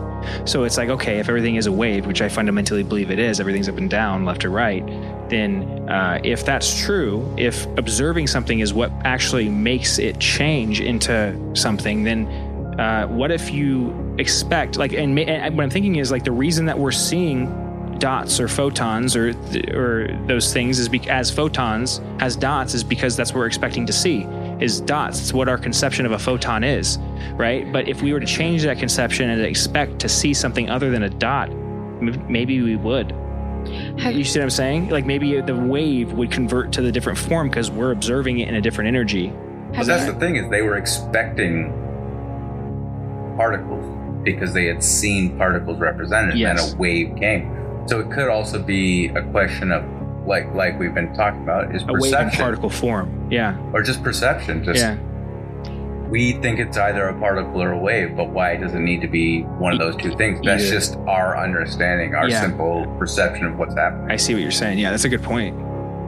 It's a really good point. And actually, that segues nicely into another angel number that I got uh, a couple minutes ago. Right when I stopped talking last, I looked up and it was 117 on the recording here. So I looked up that angel number and it says, uh, let's see here. It says the angel number 117 is a mix of energies of the number, uh, number one and seven. Uh, it signifies spiritual awakening and spiritual enlightenment, psychic abilities, empathic abilities, inner wisdom, mysticism, and manifesting your desires into reality. Uh, the number 117 signifies manifesting good things into our lives. So it's speaking of manifestation. Have you um have you either of you ever uh like I thought of like being on the computer, watching a movie, or like standing outside and being like on your phone. You're kind of like lost in your own world, right? And uh, you start doing something like maybe picking your nose, or you're watching something. You kind of get like lost in a commercial or something, and you're like stuck in it. It's not something you really want to watch or whatever. But suddenly you get this idea, or like this weird feeling, and you're like, oh, like you snap out of it, and either you stop picking your nose, you stop looking at your phone or whatever you were doing, and you look up, or you look away and or and change the channel, and you realize that whether or not somebody was actually in the like looking directly at you, somebody was next to you or in the room, and you Yeah. decided to change your behavior because of the feeling that you got without Yeah. even recognizing Yeah, yeah. at first that somebody was even next to you or or even further It's a really looking good- at yeah, you. Example. It's a yeah, really you were example. happily doing something embarrassing for a period of time, then suddenly you felt as if you needed to stop. Yeah. Yeah. Yep. You changed your behavior. Well, it's also really the, the very first example I ever used in this podcast was one of, of uh, if you ever go out to the restaurant with your friends, you know, group of friends, and you know, every time you, you sit down at a table, I always notice that people like to. Um, there's a lot of times in a big group, you'll notice there's this awkward silence when people are looking at the uh, the menus, you know. And usually, what you'll notice is that silence will sit there, and people will start looking at the menus and maybe talking amongst themselves, but not really engaging with anybody else. And uh, the longer the silence stays, the louder this kind of internal conversation in your head will grow. Mm-hmm. And if you watch the internal conversation, what you'll notice, you'll think it's your thoughts initially. But if you watch, what you'll notice is it's actually everybody's thoughts going crazy because what's happening in everybody else's head is the same thing. Why isn't everybody talking? Why isn't there sound happening right now? Why are we sitting here without saying anything? What do I want to eat? Should I talk to somebody? Should I break the silence? You start to hear this building, and then before you know it, about maybe 30 seconds, sometimes it's not even that long, there will be somebody that will get uncomfortable enough to just say some bullshit. And it's always something stupid. It's always like, oh, wow, look at the weather. Or, oh, this looks really good. Or something that, sure, it's something you could say, but it's something like regurgitating sound so you don't have to be silent anymore. Mhm. And that's, Also- that's a good example of how you can experience the ways in which you, you interact with people around you. Uh, I guess the best way would to describe it would be psychically. Mhm. Also, it's people tend to perceive that Yeah. while everyone at the table is sitting quietly, not speaking, they will perceive it as their failing. It's like, I'm not talking. I'm not creating this situation Exactly. where people are discussing things. When actually everyone's sitting around not talking. That's the other point that I made too. In that, I'm glad you brought that up. Was that it's not just what why, and then place yourself in the position of the person that does break the silence. Why are they doing that? Well, usually the reason you, if you, because it's always been you, it's been you at some point, right? So why did you do that? It's like, well, because I, usually you'll vindicate it in yourself saying something like, well, nobody wants to sit in silence. You know what I mean? So I'll just say something. I'll create conversation. You know what I mean? I want to, you know, I don't want people to just sit and stare at menus. But it's if you analyze that deep enough, you realize you're kind of placing yourself in this hero mold. You're being a savior for people. Oh, you know what? It's not because I'm uncomfortable. It's because everybody else is uncomfortable, and I'm going to go in there and break the silence for them. Well, you're being you're being know- you're being aware. You- Yes. You, are at a state of awareness that everybody else isn't willing to Yeah. uh, tap into or acknowledge. Yeah, it's And so true, you yeah. can say justify in any way, but sometimes it's, it's simply just that, like, hey, not everybody else is aware True. that we can continue to do what we're doing and interact with each other. You don't have to go go silent because you're not sure of Yeah. yourself. I guess. Also, Yeah, there's true. Yeah, that. Uh, yeah, yeah. There's This is true. there's that Dexter thing. Is like, I've watched other humans do this before. I'm trying to blend in with them. Uh huh. So Yeah. other people talk when there's silence. So I better say something so that no one thinks that I'm broken. Well, Yeah. that's that's also why I bring it up too, is because that's part of how you create that type of thing. Is something like hiding from yourself, or something like trying to uh, um, convince other people that you're not what you're scared of. Mhm. Trying to fill the And mold. if you do that long enough, what you'll do is uh, create this uh, socio- sociopathy inside of yourself where you manipulate other people through the mask that you've created, something like that. Um, you know what I mean? You'll you'll uh, you'll say things like that. You'll do things because you truly believe uh, that that's the best thing for you and everybody else around you. And if you're not careful with that, you can you can you can uh, blow that up to the grandest scale. That's what happened. I truly believe with Hitler in a weird way. Is like if you assume that everybody does everything for, with the best intentions, if you at least apply that concept to a figure like Hitler, then what you have to assume is what he was doing was actually thinking that he was going to usher in some kind of new era for the human race, even though I obviously do not agree with his perspective, just to clarify for anybody that may have questioned that. Uh, if you think about it in that context, then you kind of think about, okay, he thought he was doing something for the good of everybody, or at least the people that he wanted to do good for. And, and then when you think about it that way, it's like, okay, well, how did he get there? Well, this series of justifications inside of himself, all the way from that fundamental thing. Oh, I'm not what I think I am. I'm not this horrible thing. These ideas aren't going to manifest in a negative way towards anybody else. So I'm going to try to manifest it anyway. Even when I see red flags, I'll, I'll, I'll ignore those red flags and I'll press anyway. I'll manipulate people. I'll pretend to be something I'm not all the way until I get what I get because they don't understand properly. They don't see what I see.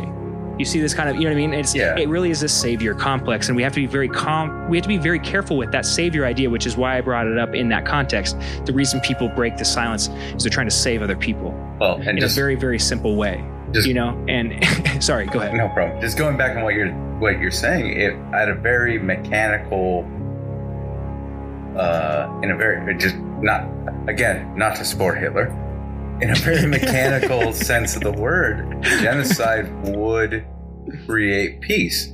But the problem Yeah. with it is Thanos. that people Yeah. will, yeah, but, That's a yeah. but people always find, uh, what is it? Uh, extremism, bigotry always finds a way Yeah, if you kill it's like that episode of uh, the original star trek where they went to the planet and these people had this huge racial divide and they were fighting each other and they all were black and white. They were all black and white. And so they're like well wh- what do you mean this this difference? What is this difference that you guys are seeing? Why is there a problem? And they said are you stupid? You can't see? He's black on his right side and white on his left side and i'm white on my right side and black on my left side. If Mm. that if that was different the way i said it. But yeah, it was from an outside observer, they seem the same. But if you ask them and press them, they'll say, okay, this is the difference. When uh, it's a Jim Jeffries joke, he says the in Iraq the Sunnis and the it may not have been Iraq, but in Iraq the Sunnis and the Shiites are fighting each other, which just goes to prove in a country without blacks and Jews, people will improvise. Yeah. If you don't have someone to hate, you will find someone to hate. Yeah, exactly right. Well, and that's actually one of the ideas that um, a lot of our uh, one of the more popular movies in pop culture the last 30 years, Terminator, is based on. Right? If you uh, the machines, the backstory to that is something like uh, Skynet was created as a way to protect humanity from uh, or the United States from outside attacks. Right?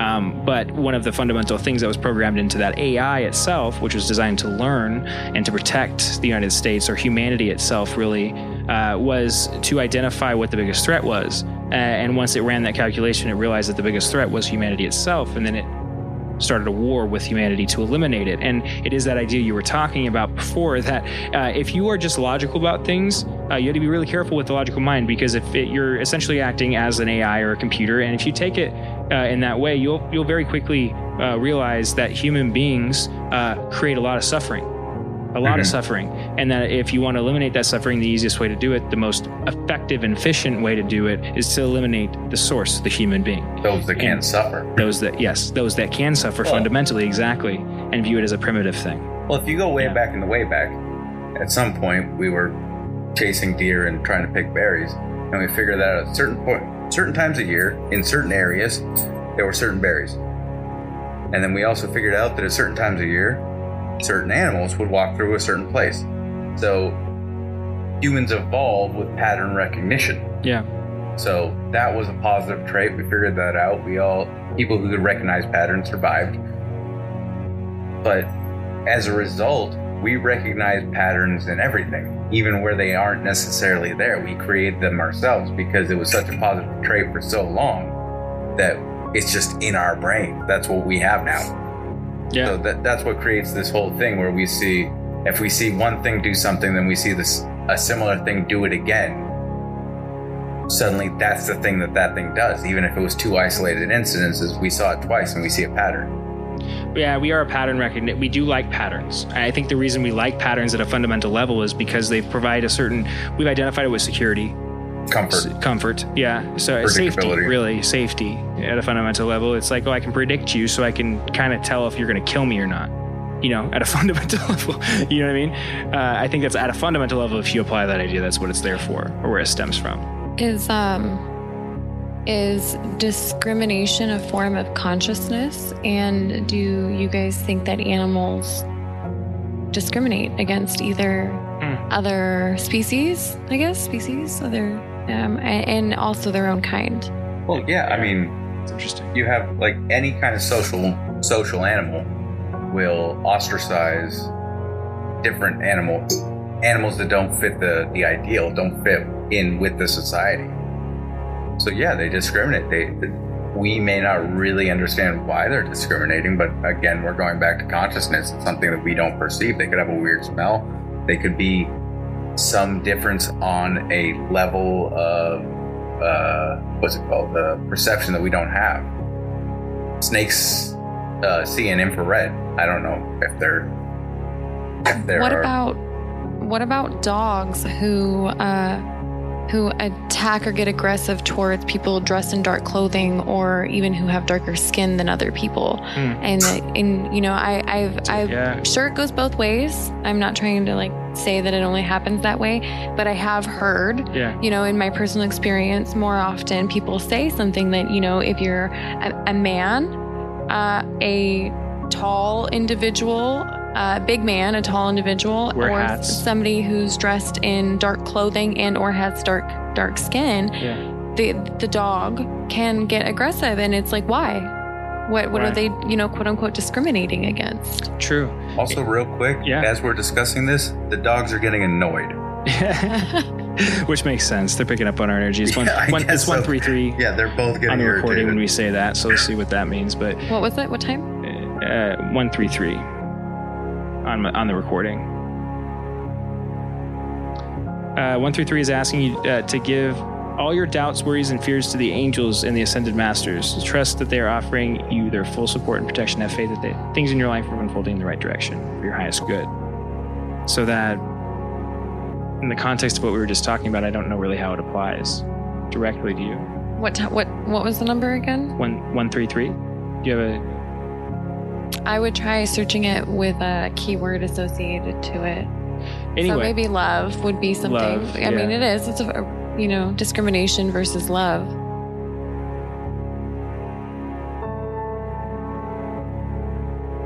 Yeah, it symbolizes enlightenment and awareness in that Well, in terms of love, and so yeah, it makes sense Oh. that yeah we're, we're talking about discrimination and where it, it stems from, and it would be revealing in that way. That Well, makes sense. also, we were going way back to the beginning of the conversation, talking about how you can empathize with something that you understand. Uh, and the opposite of empathizing with, I mean, like like we were talking about fish. We pull fish out of the water and we suffocate them. That's not hate. No one hates the fish. They just don't give a fuck. So it's They're not a question of uh, of the opposite of. Uh, oh, opposite of love is indifference, not hate. I Yeah, just heard a quote about that the other day, and that's very true.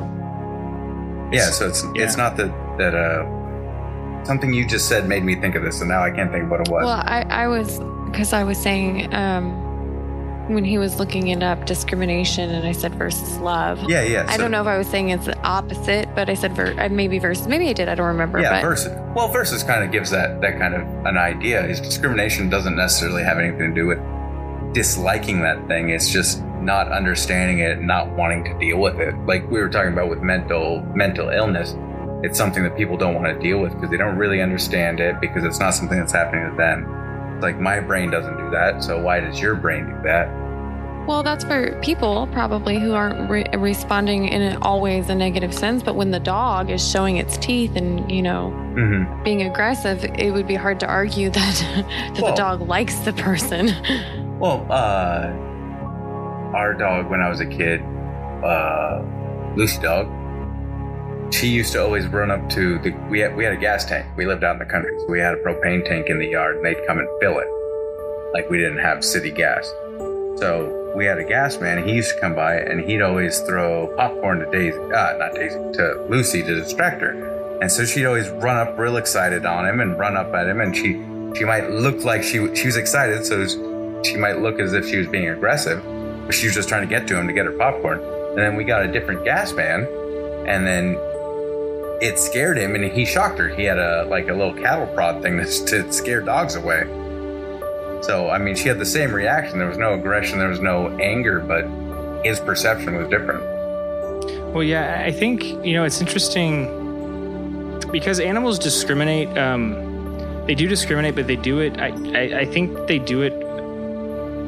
Uh, something like the difference between the discriminate. There's a difference between the discrimination we experience in human beings and the discrimination we see in the animal kingdom. like it has a purpose. Uh, yeah. So yes, there's a fundamental purpose to the discrimination, the suffering that discrimination creates in the animal kingdom. It's something like if a baby, uh, you know, if a mama, uh, uh, you know, bird of some sort abandons her chick because it falls out of the nest, it's because it's probably not strong enough as or strong as the other babies, or maybe it's sick, or maybe its perception was off and it fell and it shouldn't have. You get this idea that there's this harshness to it, but maybe that's the sortation mechanism of it, right? And so there's a necessity to it. Like it's a it's a weak thing that probably would have died anyway, kind of an idea, right? Which is harsh, but tr- probably true. Um, now, that's different. It's the discrimination we experience in the human world is something like um, created, manufactured. It's uh, it's it's it's a form of brainwashing and manipulation. Uh, something that's used to motivate people in the same way that propaganda in a political sense is used to motivate the masses. It's it's the reason that Hitler used it. It's it's something that can motivate people very very uh, because we are so tribal as a funda- as a fundamental thing. Uh, The, the human being itself, because we had to dis- we, the way we survived was fundamentally tribal, uh, all the way up until at least the last thousand years or so, a couple thousand years. Uh, we that we know of, right? Um, we've relied on this thing, and then so the one of the easiest ways to trick the human being into going back into its animal state is to tell it that a part of it, something inside of it, is rotten or, or fundamentally flawed, or that it needs to be, you know, uh, ex- exercised. uh, and it'll motivate the shit out of people if you use it the right way. And I think that's why Social it exists. thing. It's a social Yeah, thing. social. Exactly right. It's a different. It is a different fundamental thing, but it's also why it's a little more insidious. It's why it's it, it, it feels so nasty when you see it because it is nasty because it's a needless type of suffering that doesn't need to be there.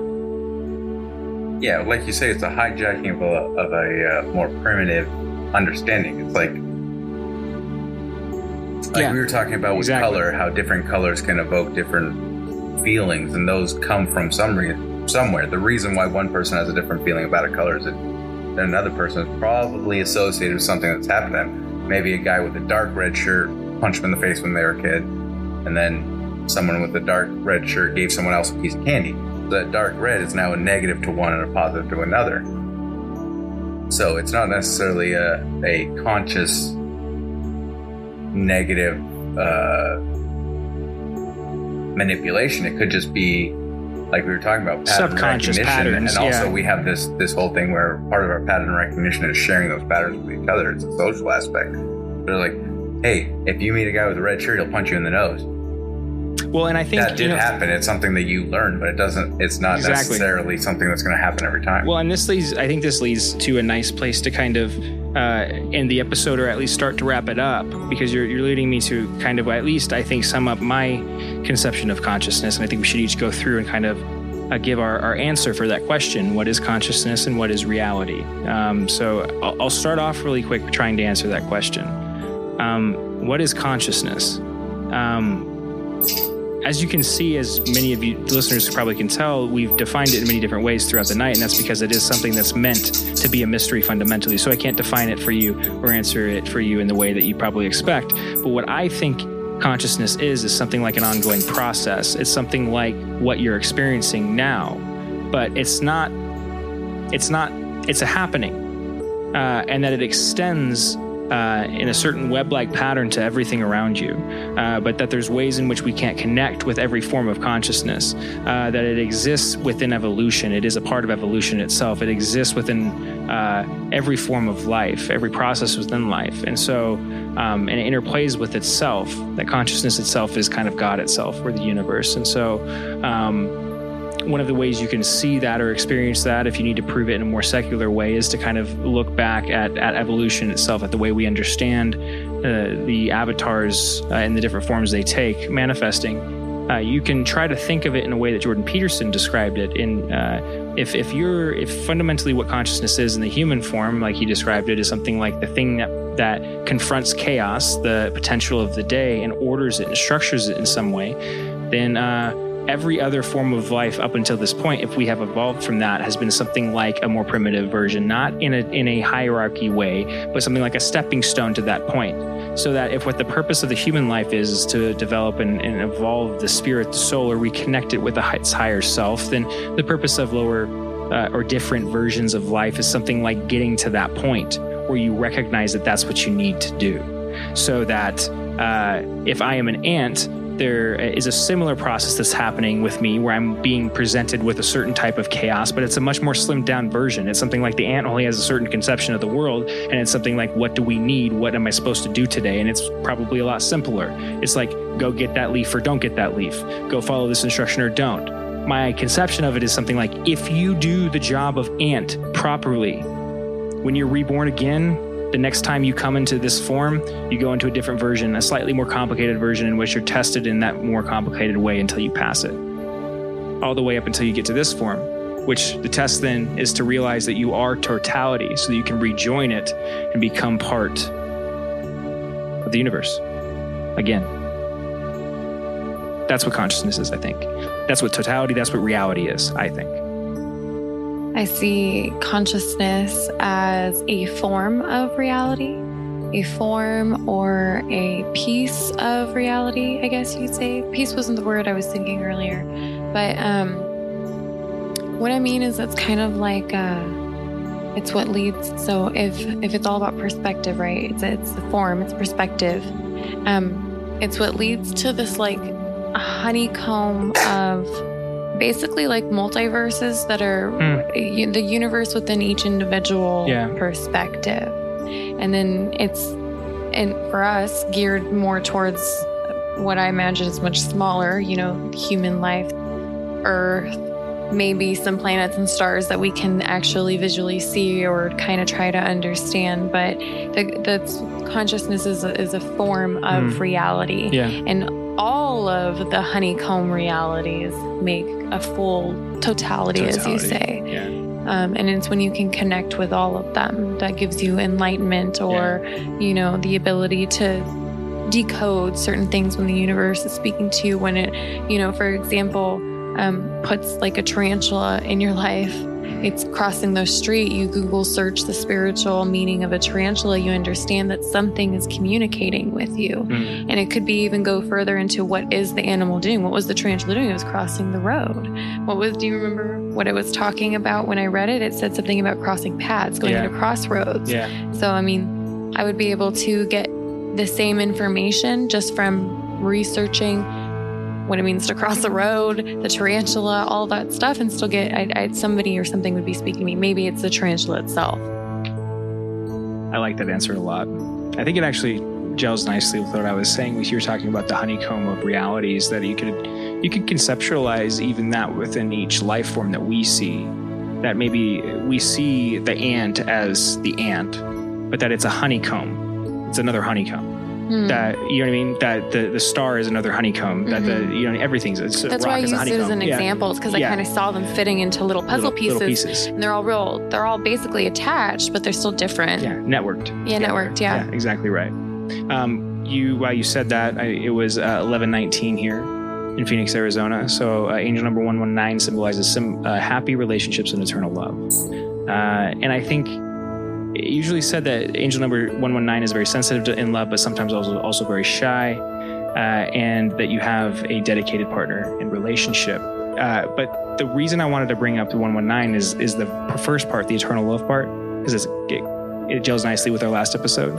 Uh, and we're talking about honeycombs and networks and kind of the different variations of life and what total love was. What we came to yesterday was something, Interconnectedness. the interconnectedness of everything, right? Mhm. True seeing the mirror, seeing yourself and everything else. So that uh, what we're just doing is describing love in another form, in another way, another perspective right there. Right. If I love Yeah. myself enough to understand that I am different and that what makes every other person in my life the same as me is that they are different, I would be able to, Yeah. I mean, ideally apply that same mindset to anything else I interact with, whether it's a spider, a Yeah. lizard, a tree. You know, I love myself enough to know that this thing is supposed to be different than me and it exists because it's supposed to be different for me. So it has a purpose, whether I understand that purpose or not. Exactly right. Mhm. That's beautiful. Thanks. Mr. Jesson, you have something uh, or a conception of, of, of consciousness and reality you'd like to share? Oh, well, yeah, it was just something you guys were talking about, like this uh, the concept of totality. Like everything comes together to make a perfect and beautiful whole. Yeah. Uh, I'm gonna kind of argue with that. Okay. is that it's it's this idea like uh, you see it all all the time with society and politics and things like that that there's a right way for things to be there's Mm, a completeness that there's something that's everything is supposed to be but quite possibly things are just happening there's not Mm. a complete there's not a total there's not everything adding up to one final great thing it's just all sorts of stuff happening at the same time independently and they just have to kind of either work together or fight against each other Well, if that were true, then how would synchronicity be about? How would we be able to obtain a message, you know, from a spider crossing the road and then look it up on the internet or read it in a book and find, you know, angel number 131? If it was all just randomized like that, how? Well, I'm not saying random. I'm just saying that they don't necessarily, everything doesn't necessarily fit together. It could be not necessarily opposing, but independent things that are happening, and that they just kind of are interacting as they interact. So I, I think I, I understand what you're saying, and I think that there's a. Well, I think what you're doing is enunciating a perspective that's very common. I think it's a very common perspective, and it's it's something it's something like um, there's a complicated nature to the world and the universe itself, and if you view it, it if you try to take in the totality of that complicated nature, all of those different cells we were describing, all of those different kind of interconnected things, uh, then you'll seem to try to you'll, you'll, you'll very quickly be overwhelmed by it and then be like how could it be interconnected? But also not only how could it be interconnected it'd be something like um, if it was interconnected, we'd never be able to perceive it. So that the only reality I can really recognize is that there's a lot of complicated things that are going on that I'm never going to fully know. Something like that. Well, That's a good point. Yeah, And- too, is that it, like the interconnection is also a matter of perspective. Exactly. Yes. He's talking about the level of awareness, the Yes. level of consciousness that. What perspective you're viewing it from. But yeah. Yes. What I'm saying is there might not be an upper level where you do perceive a connection between everything. I don't. I agree, and I see what you're saying. I don't think there is. That's why I was saying. That's why I think Jordan Peterson was Well, talking about the mystery. The mystery. Well, no, no, no. I But So- that, the journey is often the point. yes. So, so well, I don't think that there's a way in which, in this form, in the uh, physically manifested form, the vessel, the avatar, we could ever reach a total consciousness in the way that we're looking for or we think about in the human form. Something like the reason we can't know it is because the human form being being embodied is is a restriction of sorts that fundamentally requires you not know that. So it's like it's like you can't have the thing you're looking for until you escape this vessel. And it's actually a fundamental aspect of the spiritual awakening is realizing that you're not attached to the vessel. So that the way you rejoin the universe is by escaping it, which is So my- usually comes through death, physical death, but it can happen without that as well, right? And that's so that you would never know everything, which is what I'm getting to. And that's why consciousness is a mystery. We'll never know. We can't because we can't view it outside of that because we're finite and fixed. My thoughts Right go now. far out and beyond into the idea of whatever source is um, needing to uh, understand itself so it forgets itself. So it's still connected but disconnected, a part of itself. And that's what all of these life forms and existences, these multiverses are, which is why some of them would seem Yeah.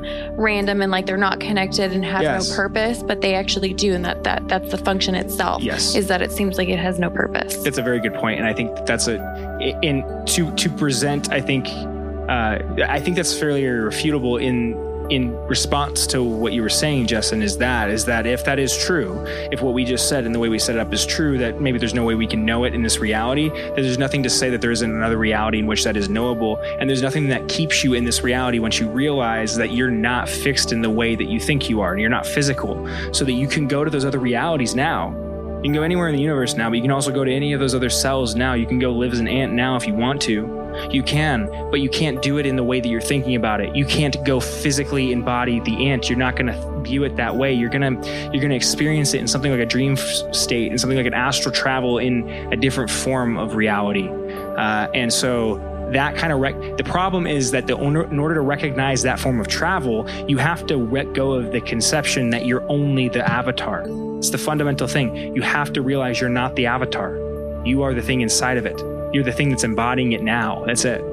And that's why you can be taken over. That's why you can be, you know, as we were saying, uh, um, possessed in certain Mm. ways because it's it really is like a car. That's why we like driving cars because you're doing a, a larger version. You're Russian nesting doll your doll yourself. Now there's another layer on top of you, you know, and that's why we're obsessed with Gundam Wing and these kind of big robots that we can control because you're doing the same thing you're doing now. That's why we're obsessed with VR. You're just about to say stuff. virtual reality. Yeah. It's Inception. It's all of that, you know. But um, it's clues. It's all things trying to clue you into the fact that this isn't the form of only form of reality. That the form of reality you think is fixed is actually probably not. That's why we love the Matrix. I mean, uh, why else Yeah. would uh would um Heath Ledger when he tries to embody another perspective, Yes. another reality, actually Embody it. embody it, Actually Yep. become it. He took it over. He allowed it to take over him. Actually, is probably the proper way to put that. And I've always tried to be delicate with that because I've in a couple episodes I've said that I think that that's probably what happened with Heath, Mhm. Ledger. That he messed with something that he didn't Mhm. fully understand, and that that probably killed him. I would have to agree with that. um, that you have to be really careful, especially when you're dealing with the energy he was trying to manifest, which is something like the biggest conception of evil you can have. So it goes to ask you: Is Yes. the entity real? yes. Is what he was messing with real? Well, and that's actually maybe this may be a good way to end it. And I don't mean to end it on a dark note, but I'm, I'm very curious uh, as a final question on how you guys view this, um, or at least let's have a conversation on it. Um, because me and Bethany were talking about this the other day, and it's something that's uh, it, it, it- it's the question of evil, good and evil, and it's the question of whether good and evil actually exists. Mhm. Um, now, what a lot of people will say, especially if uh, if you've been raised in in the, the, Christian faith like I was, or the Catholic faith like I was, um, there's a there is a fundamental realization or understanding or acceptance of the existence of good and evil that you uh, appears as a necessity in those religious teachings. I think a lot of religions have this conception, uh, but that is necessary. I think in order to understand uh, how they're all true to let go of the the idea of good and evil because one of the ways it's been used is to segment each of those teachings from themselves each that's why each of the religions fight with themselves because they've each labeled the other as the evil thing and tricking themselves into thinking that evil actually exists. They've manifested it in the other ver- the mirror the version of themselves they don't like to see. So that they, they it's done the same thing that the human being has done right? Anyway that being said if you take that idea and you actually think about it long enough, you'll, you'll, you'll start to get to, to uh, a fundamental level where you start to look at the archetypes that these conceptions have created. Evil. What is the ultimate evil, the archetype of it? And the name that we usually use is the devil or Lucifer or something Satan or, or something like that, right? There's different forms or versions of it all the way throughout history, different religions. Uh, but then you have to ask yourself, well, if the conception of evil is just that, a conception, then is the uh, conception we've made of the conception real, right? Is is is the uh, the way we visualize it real, uh, or is, is that a real entity, or is that a visualization? Mm-hmm. And the reason it's really hard to answer is because of thing of people and examples like Heath Ledger. It's like, okay, well, what happened there? What took over Heath Ledger? And I, the way that I'm going to attempt to answer that is something like why I said he messed with something he didn't understand fully, I think, and I don't know, I wouldn't be as audacious to welcome that into myself. I don't know this for a fact, but what I think he did was something like enter into a conversation or a dialogue with a certain type of energy, the mirror itself, the fundamental mirror energy in the universe, but did it with the intent of exposing the idea of Lucifer or Satan or the devil or the Joker, right? And so what that happened when you go with the intent of doing something like acting, when, when you call it method acting, I mean, get lost in that character. You full on saying like we were doing before we do this podcast, intention setting. Okay, this is what I want you to do. I want you to be able to take over me fully in this way, right? And and then welcoming that energy, whether it's real or not. By doing that, guess what you just made, right? And so you see it. And I think what what Heath Ledger did was a uh, was a certain type of sacrifice, it, and it was a, something that we can all learn from. Um, that you have to be really careful with what you welcome into yourself, uh, because uh, even though the conception of a place like hell, uh, I don't believe exists actually existing in that way, and the conception of a at least the way that we've defined it in uh, in this physical world, I don't think. Um, but and the conception of the ruler of that place existing in the way we've defined it, I do think that we can create that if we're not careful, uh, because we have the power to manifest our reality. Anyway, what do you guys think about that? Any thoughts, Jesson? Uh, no. Oh, well, yes. Okay, wonderful. no, what, what I was talking, uh, what I mean by that is, uh, like you're saying, it's a perception thing of uh, it's what we manifest. Yes, it's what, and that's what I mean. Yeah. I don't. I, yes, I, I, I, really want to preface or uh, follow that up with. I don't mean to bring anybody down by saying any of those or talking about those energies. Uh, it, it's something like we all need to recognize the positive ways we do that too.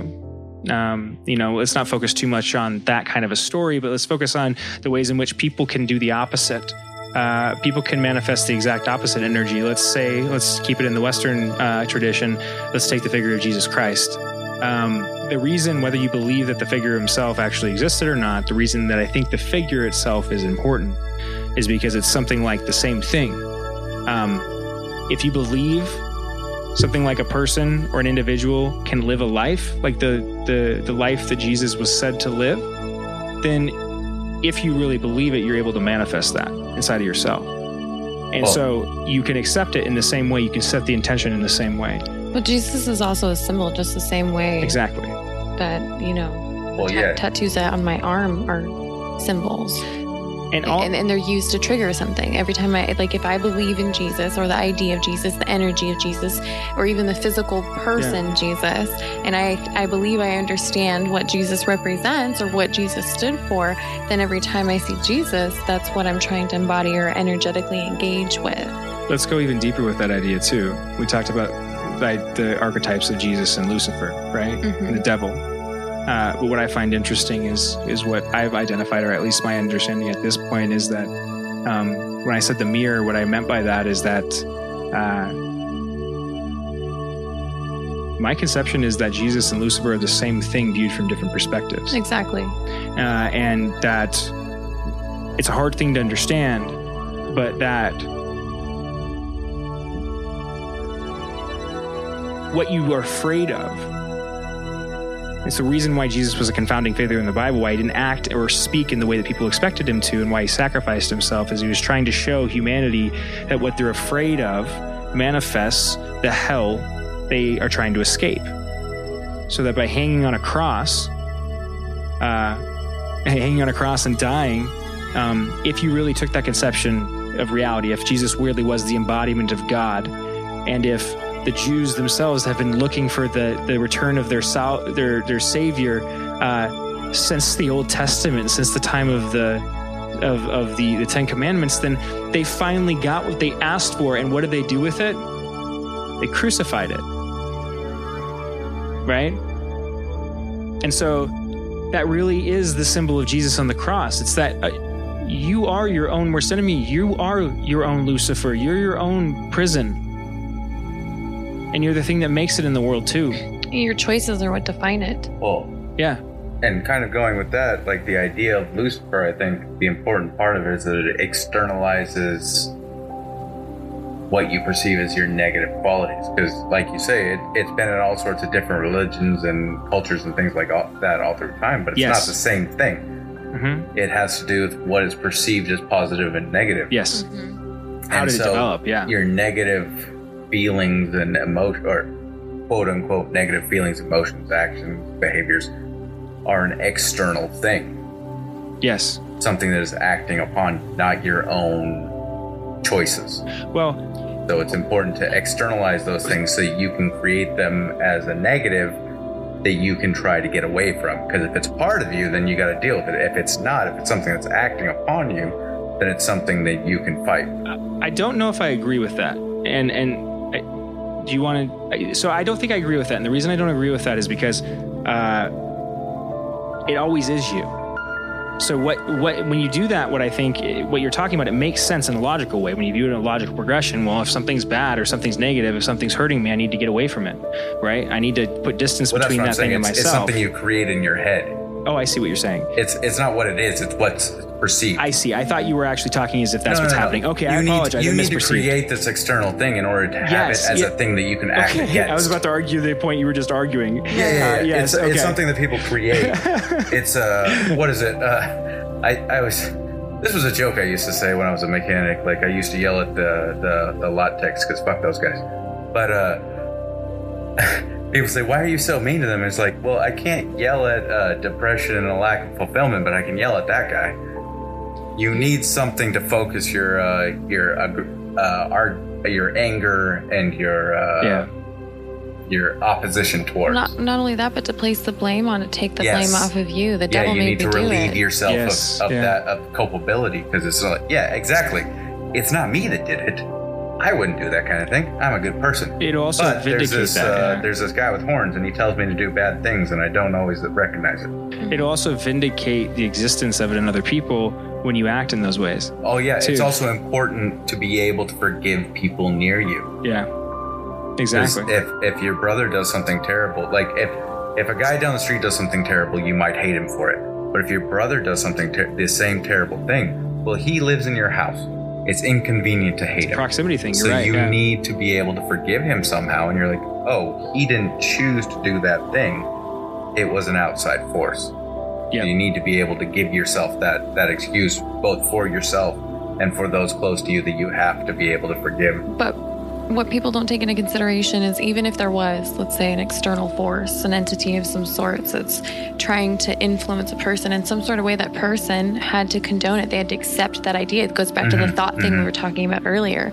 So the entity may have encouraged influence, but the person still made the choice. And that's Yeah, what yeah. Satan or the devil or Lucifer represents is temptation, which is a form of choice. I am presenting you with an opportunity to choose this or this. And so you can I'm and I'm gonna and I'm gonna encourage you. I'm gonna use all of my magnetism and in in a way where I'm gonna lure you to see if your head and your heart are aligned and we're, we're gonna see if we can test you um, by by by encouraging you to do the wrong choice. Where the opposite side, which is like more associated with Jesus, is like, no, don't make the choice that you know is going to go against your own moral, your own light, your own, you know, whatever you're working for in this life, unless it's the choice you want to make. But understand that if it's the choice you make, then you're not going to have these, you know, whatever is offered to you. You're not going to experience this type of life, or then when you pass away, you're going to experience something like like hell or heaven, which I believe is is really just uh, a collection of memories uh, of sorts, a collection of memories based off of the choices you made while you were living. So when I died, it was basically that. I was stuck in this hotel, and that's where I decided to spend all my time. I wasn't around my friends or my family. I was trying to help this guy.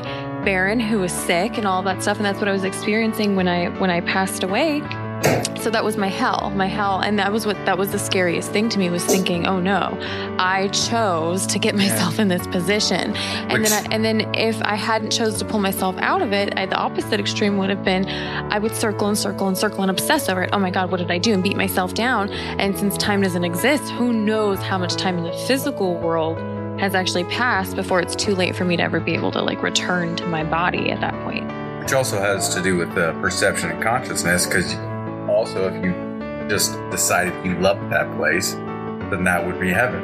exactly Yeah. All What those also memories would be heaven it also you'll start to understand how it connects to the idea of ghosts too, Mhm. and and why you have the idea of poltergeist and these kind of things because um, it is. Um, you know, you hit on something, you know, real quick there, but you, you've talked about it a couple times before about your near-death experience, but it's something that you've had a gained a perspective there on one of those doors that we don't usually have a perspective beyond, uh, and that grants you a certain type of clarity in the purpose of things, right? Yeah. Um, the purpose of these different types of experiences and the roles of those energies you were talking about. Uh, it's what kind of reveals. Um, I guess what I could provide to, because I, like I said, I am Catholic. Yeah, I was raised Catholic, and uh, I still call myself a Catholic because I don't think you need to. Uh, you don't need to. You don't need to stay in the boxes that people place you in. You don't need to, and you can still take the label and change it if you want to. you know what I mean? But the, the the thing I would hand any other Catholic or Christian out there that maybe is hearing this or listening to this and being like, "Well, I don't. I'm in that place, and I, that's how I conceptualize the world, and that's how I try to, you know, make myself a better person." It's like, okay, I understand that, and there's nothing wrong with that. Uh, but what I would say is there is uh, there's a certain amount of clarity and and relief you can get when you recognize that the God, the Creator, the thing that you believe in, created everything, and that's something we can all recognize in that. And that in doing that, you have to recognize uh, that Lucifer, Satan, was not a co-creator in that story. That it came out, even if you conceptualize it in the way you conceptualize it, uh, from the source, from the God energy. So that means that the God source, in some ways, deemed it fit to be a part of creation. It was necessary. Mhm. It was there for a reason. Mhm. So that you're not supposed to eliminate it. You're not supposed to eliminate it in other people. You're not supposed to eliminate it in yourself. You're supposed to face it. You're supposed to look at it and see what it has to offer you. And what you may notice is in the character of the Joker, to, to tie it in there, uh, is that the Joker, and I think why it's such a haunting face, is because the Joker has this perpetual smile on his Mhm. face Yeah. right? And, and that's a smile that you can see if you've ever been in a dark place. I've seen it in my mind's eye. I've experienced that energy myself, uh, and it's an energy that you can manifest. Like I said, I know that. Um, but the reason that it smiles is, I think, because of that. Because it is this fundamental comedy in life that uh, you were just pointing out. Um, that you are your own prison keeper and that you hold the key that you're looking for. Uh, so that if you want to make a villain out of me, out of God, out of the universe, out of itself, then here I am. And you'll see a smile every time. hmm And that's, you know, again, it may sound dark and depressing, but it's uh, honestly exactly what will uh, provide you the kind of uh, uh, release that will allow you to walk uh, that line that you're trying to walk. I truly believe that. Uh, And with that, guys, I, I think we're getting pretty much down to it. Do either of you have any more final thoughts? Any other questions you want to go over or before we get out of here? Lots of things that I think would be uh, wonderful for another episode. Yes, I think we're going to be doing a lot more of this. I want to take a second and really thank both of you, uh, Bethany and Jesson, for coming on here. Um, this has been a really good conversation. This is exactly what I was hoping it would be a really in depth conversation into kind of the meaning of life, the nature of consciousness, and reality. Uh, and these are the kind of conversations that we're going to have more of coming to you, listeners. Uh, there's going to be more engagement with other people. Um, even though I do still like to get on here and kind of just spew my mind out for you every once in a while, I think it's much more beneficial to bounce ideas off of people as, you, as you've just listened to. Um, there's a depth to it that I can't get to by myself. Nobody can. And I hope that that at least you can take that and apply it in your life. Uh, that you need to have more of these kind of conversations in your life. You need to think philosophically and engage with, like Jesson was saying, the people in your immediate vicinity. If you can't have an effect on yourself, you can't have effect on those people, how would you expect to do anything else in the world? It's a very hard question to ask yourself, but it's one that needs to be asked nonetheless. That being said, we will be back at it very soon with more content for all of you. And I'm wishing you all a very good morning, evening, night, whenever you're listening to this. Uh, lots of love, and we'll be talking to you soon. Bye bye.